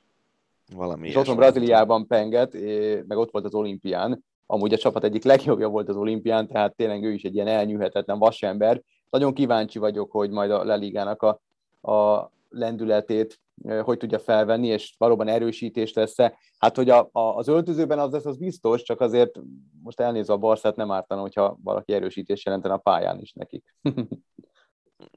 E- e- ezt abszolút nem értem, őszintén szólva. Tehát azt elhiszem, hogy itt szerintem leginkább az öltözőbeli jelenlét az, ami számíthat. De pont erről beszéltünk sokat az elmúlt hetekben, hogy Dani Alves, vagy hogy, hogy Xavi csapatépítése az majd a Barca saját nevelési fiatali, fiataljaira kell, hogy épüljön, és velük kell megoldani ezt a feladatot. Dani Alves ugye egy, egy posztos játékos, vagy azt mondom, hogy max. kettő tud játszani jobb hátvédet, és esetleg egy defenzív felállásban jobb szélsőt. Erre a posztra ott van a csapatban Mingésza, ott van a csapatban Dest, ott van a csapatban Sergi Roberto, mindannyian viszonylag fiatalok. Lehet, hogy nem tudnak olyan szinten játszani, mint Dani Alves, de hogy miért kell visszahozni egy 38 éves focistát lényegében a levezetésből, ez, ez egy nagyon, nagyon érdekes döntés, és nem, nem látom a, az értelmét, de azért Csavi nem egy hülye, tehát valószínűleg van valami értelme a dolognak. A, a, igazából tudod, mire utal nekem nagyon erősen? Arra, hogy, a, hogy az öltözőben nincsenek igazán vezéregyéniségek, és ez Pikéről, meg, meg Busquetsről mond el szerintem Mhm. elég sokat. Érdekes, amit mondasz. Lehet benne valami amúgy. Mert már más ötletem nincs, tehát tényleg. És ráadásul egyébként Dani alves szerintem nem tudom, hogy, hogy a barcelonai igazán nagy szurkolók között, már nem, nem tudom, hogy én magamat oda sorolom-e, de hogy, hogy ő neki milyen a megítélése mondjuk Barcelonában. Én sose szerettem őt, őt igazán.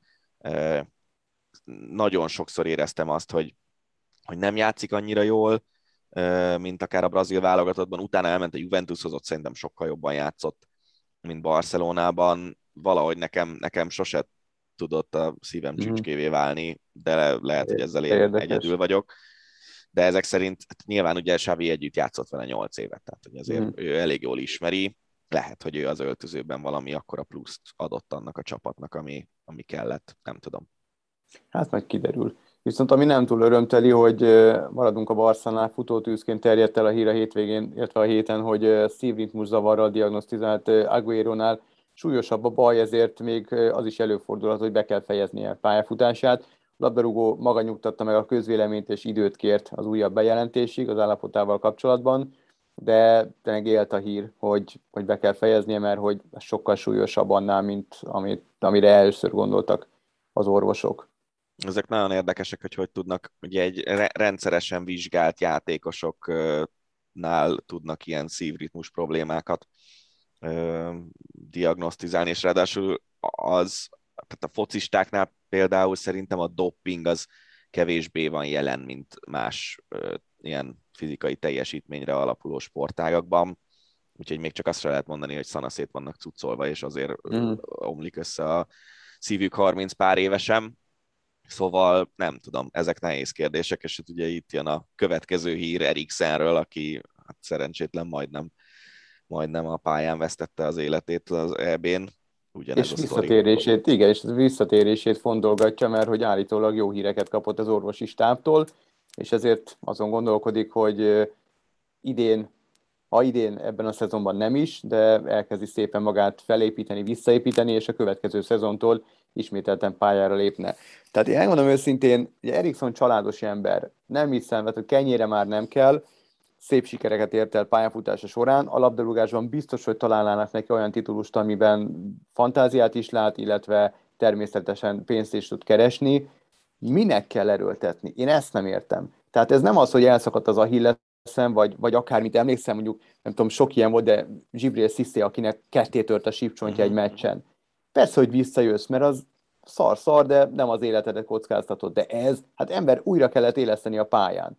És te vissza akarsz jönni. Tehát ez nem olyan, hogy hát majd elmúlik, tehát ott nem lenne olyan orvos, aki engem meg tudna győzni, hallod? Hogy figyelj, nyugodtan visszatért. De nem, itt szerintem fordítva van a helyzet, tehát itt nem az van, hogy téged kell győzködni, hogy visszatérj, hanem arról kell győzködni, hogy ne. És te hát, nagyon okay, szeretnél. De, de nem, nem tudnának engem meg, megnyugtatni, hogy hát jó, de ez... minden, minden jó mehet, csinálja csak. Csinálja ez szerintem, ez szerintem, ez szerintem olyan, hogyha valakinek ez az élete, akkor, akkor csinálja. Hát, hát nem a gyerekeid az életed? Tehát, hogy jó, most tudom, ezek ilyen fura felvetések, csak egymás között beszélgetünk, tehát, hogy egyszerűen nem tudom megérteni. Tényleg. Tehát ez, ez Én is nehezen, de szerintem pont ezért nyilván más okok is vannak, lehet kicsit tehetségesebbek csak kellett volna születni. csak ez. De hogy e- emiatt nem lettünk élsportolók. Ennyi. Hát, nem tudom. Nem tudom. Na mindegy.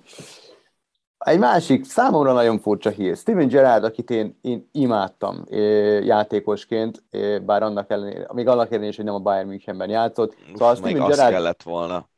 Idén közben, hát volt ott azért nála jobb. Idén közben elhagyva a Glasgow Rangers együttesét, elfogadta az Aston Villa ajánlatát, így ő a Premier League-ben szereplő gárda új menedzsere.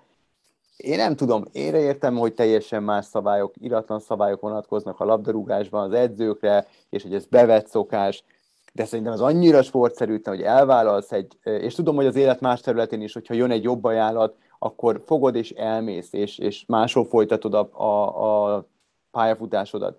De itt felelős vagy egy csapatért. Itt vezetője vagy vezére vagy egy csapatnak. És fogod magad, és a nem tudom, tizen akárhányadik fordulóban fölállsz, kabát, kalap kabát, és átteszed a székhelyed az Aston Villa kispadjára. Nekem ez nagyon fura és tud lehet, hogy ez most meg fog történni a Leicesternek az edzőjével, Brandon rodgers akivel a, a, a Manchester United szemezget állítólag, szóval tudom, hogy ez bevett szokás, de attól függetlenül nekem nagyon nem, nem szimpatikus. Szerintem ezt két oldalról lehet nézni. Az egyik ugye, hogyha munkajogilag nézed, hogy kifizeti az Aston Villa érte azt a lelépési összeget, amivel a Rangers tud venni három jó játékos. Valószínűleg vagy nem tudom, mi volt a szerződésében, az is lehet, mm. hogy mhm. benne volt, hogy amik, amint Premier League csapat vinné, akkor ő... Gyanítom, hogy volt egy ilyen kitétel, igen. igen. A másik Ez része a dolognak az nyilván emberi, de szerintem a foci már régesség nem erről szól. Tehát nézzük mind a ketten ezt a Ted Lasso című sorozatot, annak a romantikája, hogy ott tényleg a, az edző jóban van a játékosaival, és mindent megtesz értük, meg nem tudom, meg szívén viseli a sorsukat, szerintem ez, ez már nincs így. Tehát itt, itt egész egyszerűen tényleg profi emberekről beszélünk, akiknél az érzelmek azok nem annyira számítanak egy ilyen döntésnél. Hát mindegy, legalábbis a Glasgow szurkoló, illetve a Rangers szurkolók azok nem voltak annyira elragadtatva. Érdekes volt, lehetett több helyen elérni különböző nyilatkozatokat, megkérdezték az utcaemberét, volt, aki abszolút úgy gondolta, hogy ez várható volt, Gerard esetében sok sikert kívánt, volt, aki nem volt ennyire optimista, és nem volt ennyire aranyos, sőt, még azt is megkockáztatta egyik másik, hogy azt mondta, hogy az Aston Villa az semmivel sem jobb csapat, mint a Rangers, és nem előrelépés egy edző életében, hogy nem értik a döntését, hát majd, majd, majd a jövő az, az megmutatja, hogy jól döntött a Steven Gerrard, vagy sem. Az illetékes Cardiffi Bíróság 18 hónapos börtönbüntetése ítélte David Henderson-t, aki Emiliano Sala argentin labdarúgó végzetes utazását szervezte. 67 éves üzletember két héttel azelőtt a repülőgép biztonságának veszélyeztetésében talált a bűnösnek a bíróság. Bebizonyosodott, hogy nem tartott be egyes biztonsági előírásokat, a, mindez szerintem nagyon meleg, hogy a járművezető, a balesetben szintén életét veszítő pilóta, a, akinek a holtestét azóta nem találták meg, vagy azóta sem találták meg, nem rendelkezett a szükséges jogosítványjal, nem repülhetett volna éjszaka. ezek, ezek nagyon durva sztorik. Hát borzongató az egész és, és az a kemény, egy 18 hónap börtön. 10, pontosan. Ez mi? Nem tudom, ez, ez, ezeket én se értem őszintén szólva. Sokszor van, az, hogy, sokszor van az, hogy igen, de hogy nem úgy vagy felelős, hogy lelövöd őket. Tehát, hogy ugye itt... Oké. Okay. Nem, értem, nem, csak értem. mondom, hogy azért van értem. különbség ezek között a dolgok között, hogy gondatlan vagy, meg hogy direkt emberöl, és meg ilyenek. Nem tudom. Nem, nem annyira szeretem ezeket a ezeket az ítéleteket, mert tényleg itt két ember életről van szó. Nem az van, hogy nem elsíboltál 100 millió forintot, vagy ilyesmi. Ja, ja. Csak oltott vagy fertőzésen átesett játékosok mehetnek a női kézi VB-re és a januári magyar-szlovák közös rendezésű férfi EB-n is hasonló az intézkedés. Szerintem egyre több helyen, egyre több sportban lesznek ilyen intézkedések, úgyhogy ez annyira nem meglepő. Olyannyira, hogy például az MKS, ilyen szempontból mi jók vagyunk, mert az MKS égisze alá tartozó bármilyen kézilabda eseményen csak védettségigazolványjal rendelkező játékosok játszhatnak. Úgyhogy... Reméljük nem vették. Hát most az már egy másik ügy, de, de igen. É, egy számunkra kellemes sír. Gyulai Mártont, korábbi kollégánkat, az Európai Atlétikai Szövetség tanácsának magyar tagját választották meg, az EA végrehajtó bizottságának új tagjává a tanács madridi ülésén. Innen is gratulálunk Marcinak. Így van. Megyünk tovább. Öt tusa. Mizsér Attila olimpiai és világbajnok öttusázó szerint az e-sporttal kéne kiegészíteni az öttusát. A lovaglás helyett ez lehetne az ötödik tusa. A 444 hivatkozik Mizsér magyar nemzetben adott interjújára, és itt egy idézetet kiválasztottam, kivágtam. A 21. századi fiatalok digitális függőségben élnek, sőt egyre inkább attól szenvednek, Tudósok ma már megelőlegezik, az ezzel járó tömeges depresszió hatalmas kihívás jelent majd a társadalmaknak. Ha a jelenkori eszménkéből indulunk ki, akkor a modern öttusának erre kell pedagógiai beágyazottságú választ adnia. Éppen ezért én cseppet sem tartanám ördögtől valónak, ha az öttusa az e-sport irányába nyitna. Na, mit szólsz ehhez? Hát az nagyon vicces lenne, hogy vívsz, úszol, és aztán beülsz PS-ezni fifázol egyet.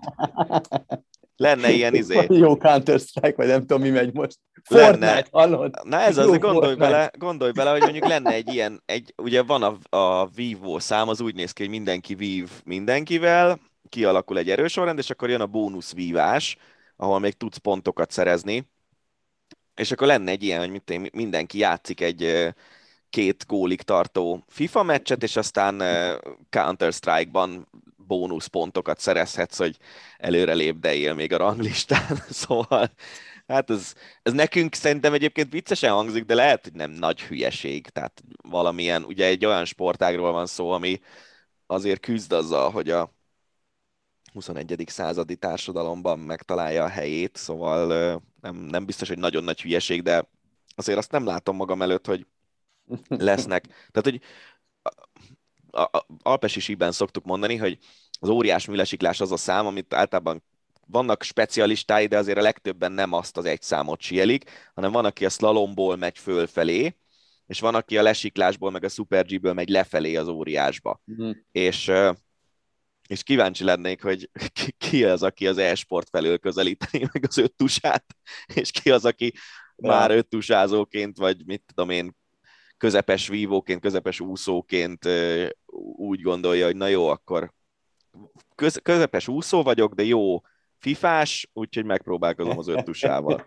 Ahogy nem látom Marosi Ádámot, egy komoly katona embert kontrollerrel hát a kezében. De egyébként lehet, hogy így van. Figyelj, például Fortnite a bringásoknál lehet tudni, hogy, hogy Mathieu van der Poel például akkora Fortnite junkie, hogy, hogy sokszor mm. éjjel kettőig, háromig versenynapon is fönn van és játszik. És állítólag abban is elég jó. Hát, szóval ha lenne ilyen duatlon, hogy Fort, Fortnite, plusz, Fortnite plusz kerékpár, akkor Thunderpult nehezen vernék meg. Téli olimpiára váltunk egy hír erejéig. Súlyosan megsérült a lengyel Mateusz Sohovic a pekingi olimpia szánkó pályáján.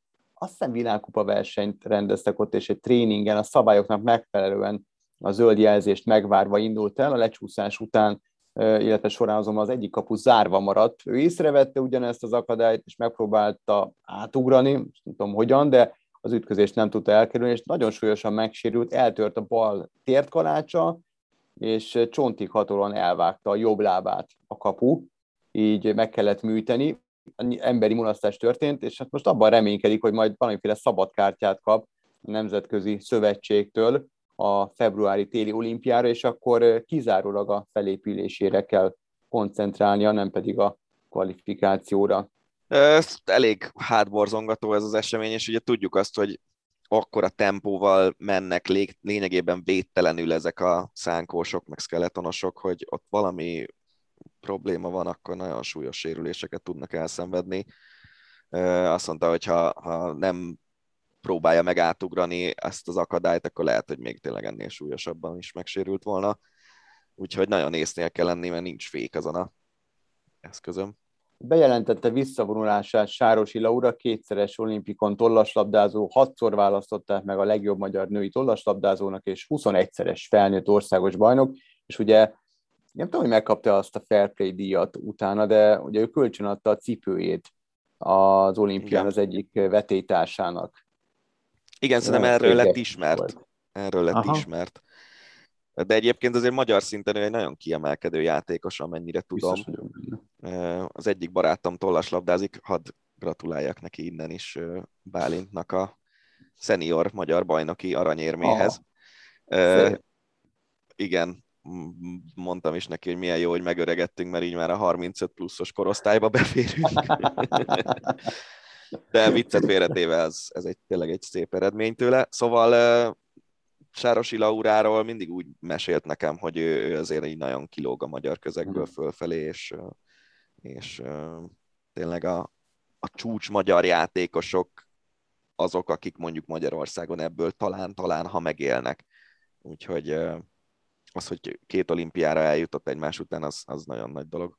És akkor végezetül egy, egy nagyon, nagyon kellemes hír elkerült a figyelmünket, de annyira példaértékű a történet, hogy nem mehetünk el szó nélkül mellette, és amúgy korábbi kollégánk, jó barátunk Vásári Tamás hívta fel rá a figyelmünket, úgyhogy innen is köszönjük Tominak. Szóval Majsai Károly Fair Play díjat kapott, paralimpiai ezüst és bronzérmes asztali tenészezőről van szó, és a történet az, hogy Erdei Ilonávanak folyamatosan küldi az életjáradékának az egy, egy részét, mivel Erdei Ilona bár mindent megnyert, de paralimpián nem ért el dobogós helyezést, ezért neki nem jár az életjáradék, viszont Majsai Károly úgy gondolja, hogy neki járna, és ezért a saját életjáradékából utal Ironának.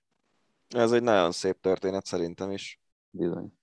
És, és tényleg főleg az, hogy a parasportolóknak azért mennyi minden mással kell megküzdeniük az életben, amivel, amivel az épp sportolóknak pályafutásuk végén nem. Szóval ez tényleg egy, egy abszolút jó helyre kerülő fair play díj, és remélhetőleg akár itt a akár a döntéshozók a magyar állam részéről. Nyilván ugye precedens teremteni azzal, hogy, hogy egy, mondjuk egy olimpiai vagy paralimpiai ötödik helyezettet is valamiféle járandóságban részesítesz, az egy nehéz és ingoványos talaj, de, de akár meg lehetne azt csinálni, hogy, hogy Majsai kap pluszba, és akkor nem tudom, valamilyen módon itt tényleg annyi pénzt költ az állam ex-sportolók támogatására, hogy, hogy lehet, hogy itt érdemes lenne egy picit csorgatni ide is, mert ez egy nagyon szép történet. Igen, és amit számomra még különösen nagyon szimpatikus, hogy hogy Majsai Károly ezt nem verte nagy dobra, Igen. hanem a sportásai hívták fel erre az illetékesek figyelmét, úgyhogy úgyhogy innen is gratulálunk Majsai Károlynak, ez egy, ez egy Meg, nagyon cselekedet. Azt, azt szeretnénk, hogy minél többen ilyen módon éljék az életüket. Így van. Hát ennyi volt erre a hétre az Ácsi rovat. Természetesen jövünk majd legközelebb is. Tudjátok, hogyha észrevesztek valami érdekességet, vagy, vagy kíváncsiak vagytok a véleményünkre egy bizonyos hírrel kapcsolatban, akkor keresetek meg bennünket, és nyitott kapukat döngettek. Úgyhogy nincs más hátra, mint, mint előre. Itt a búcsú ideje. Rév és Farkasvölgyi Gábor hallottátok. Sziasztok! Ez volt a Hosszabbítás, az Eurosport podcastje. A műsor témáiról bővebben is olvashattok honlapunkon az eurosport.hu.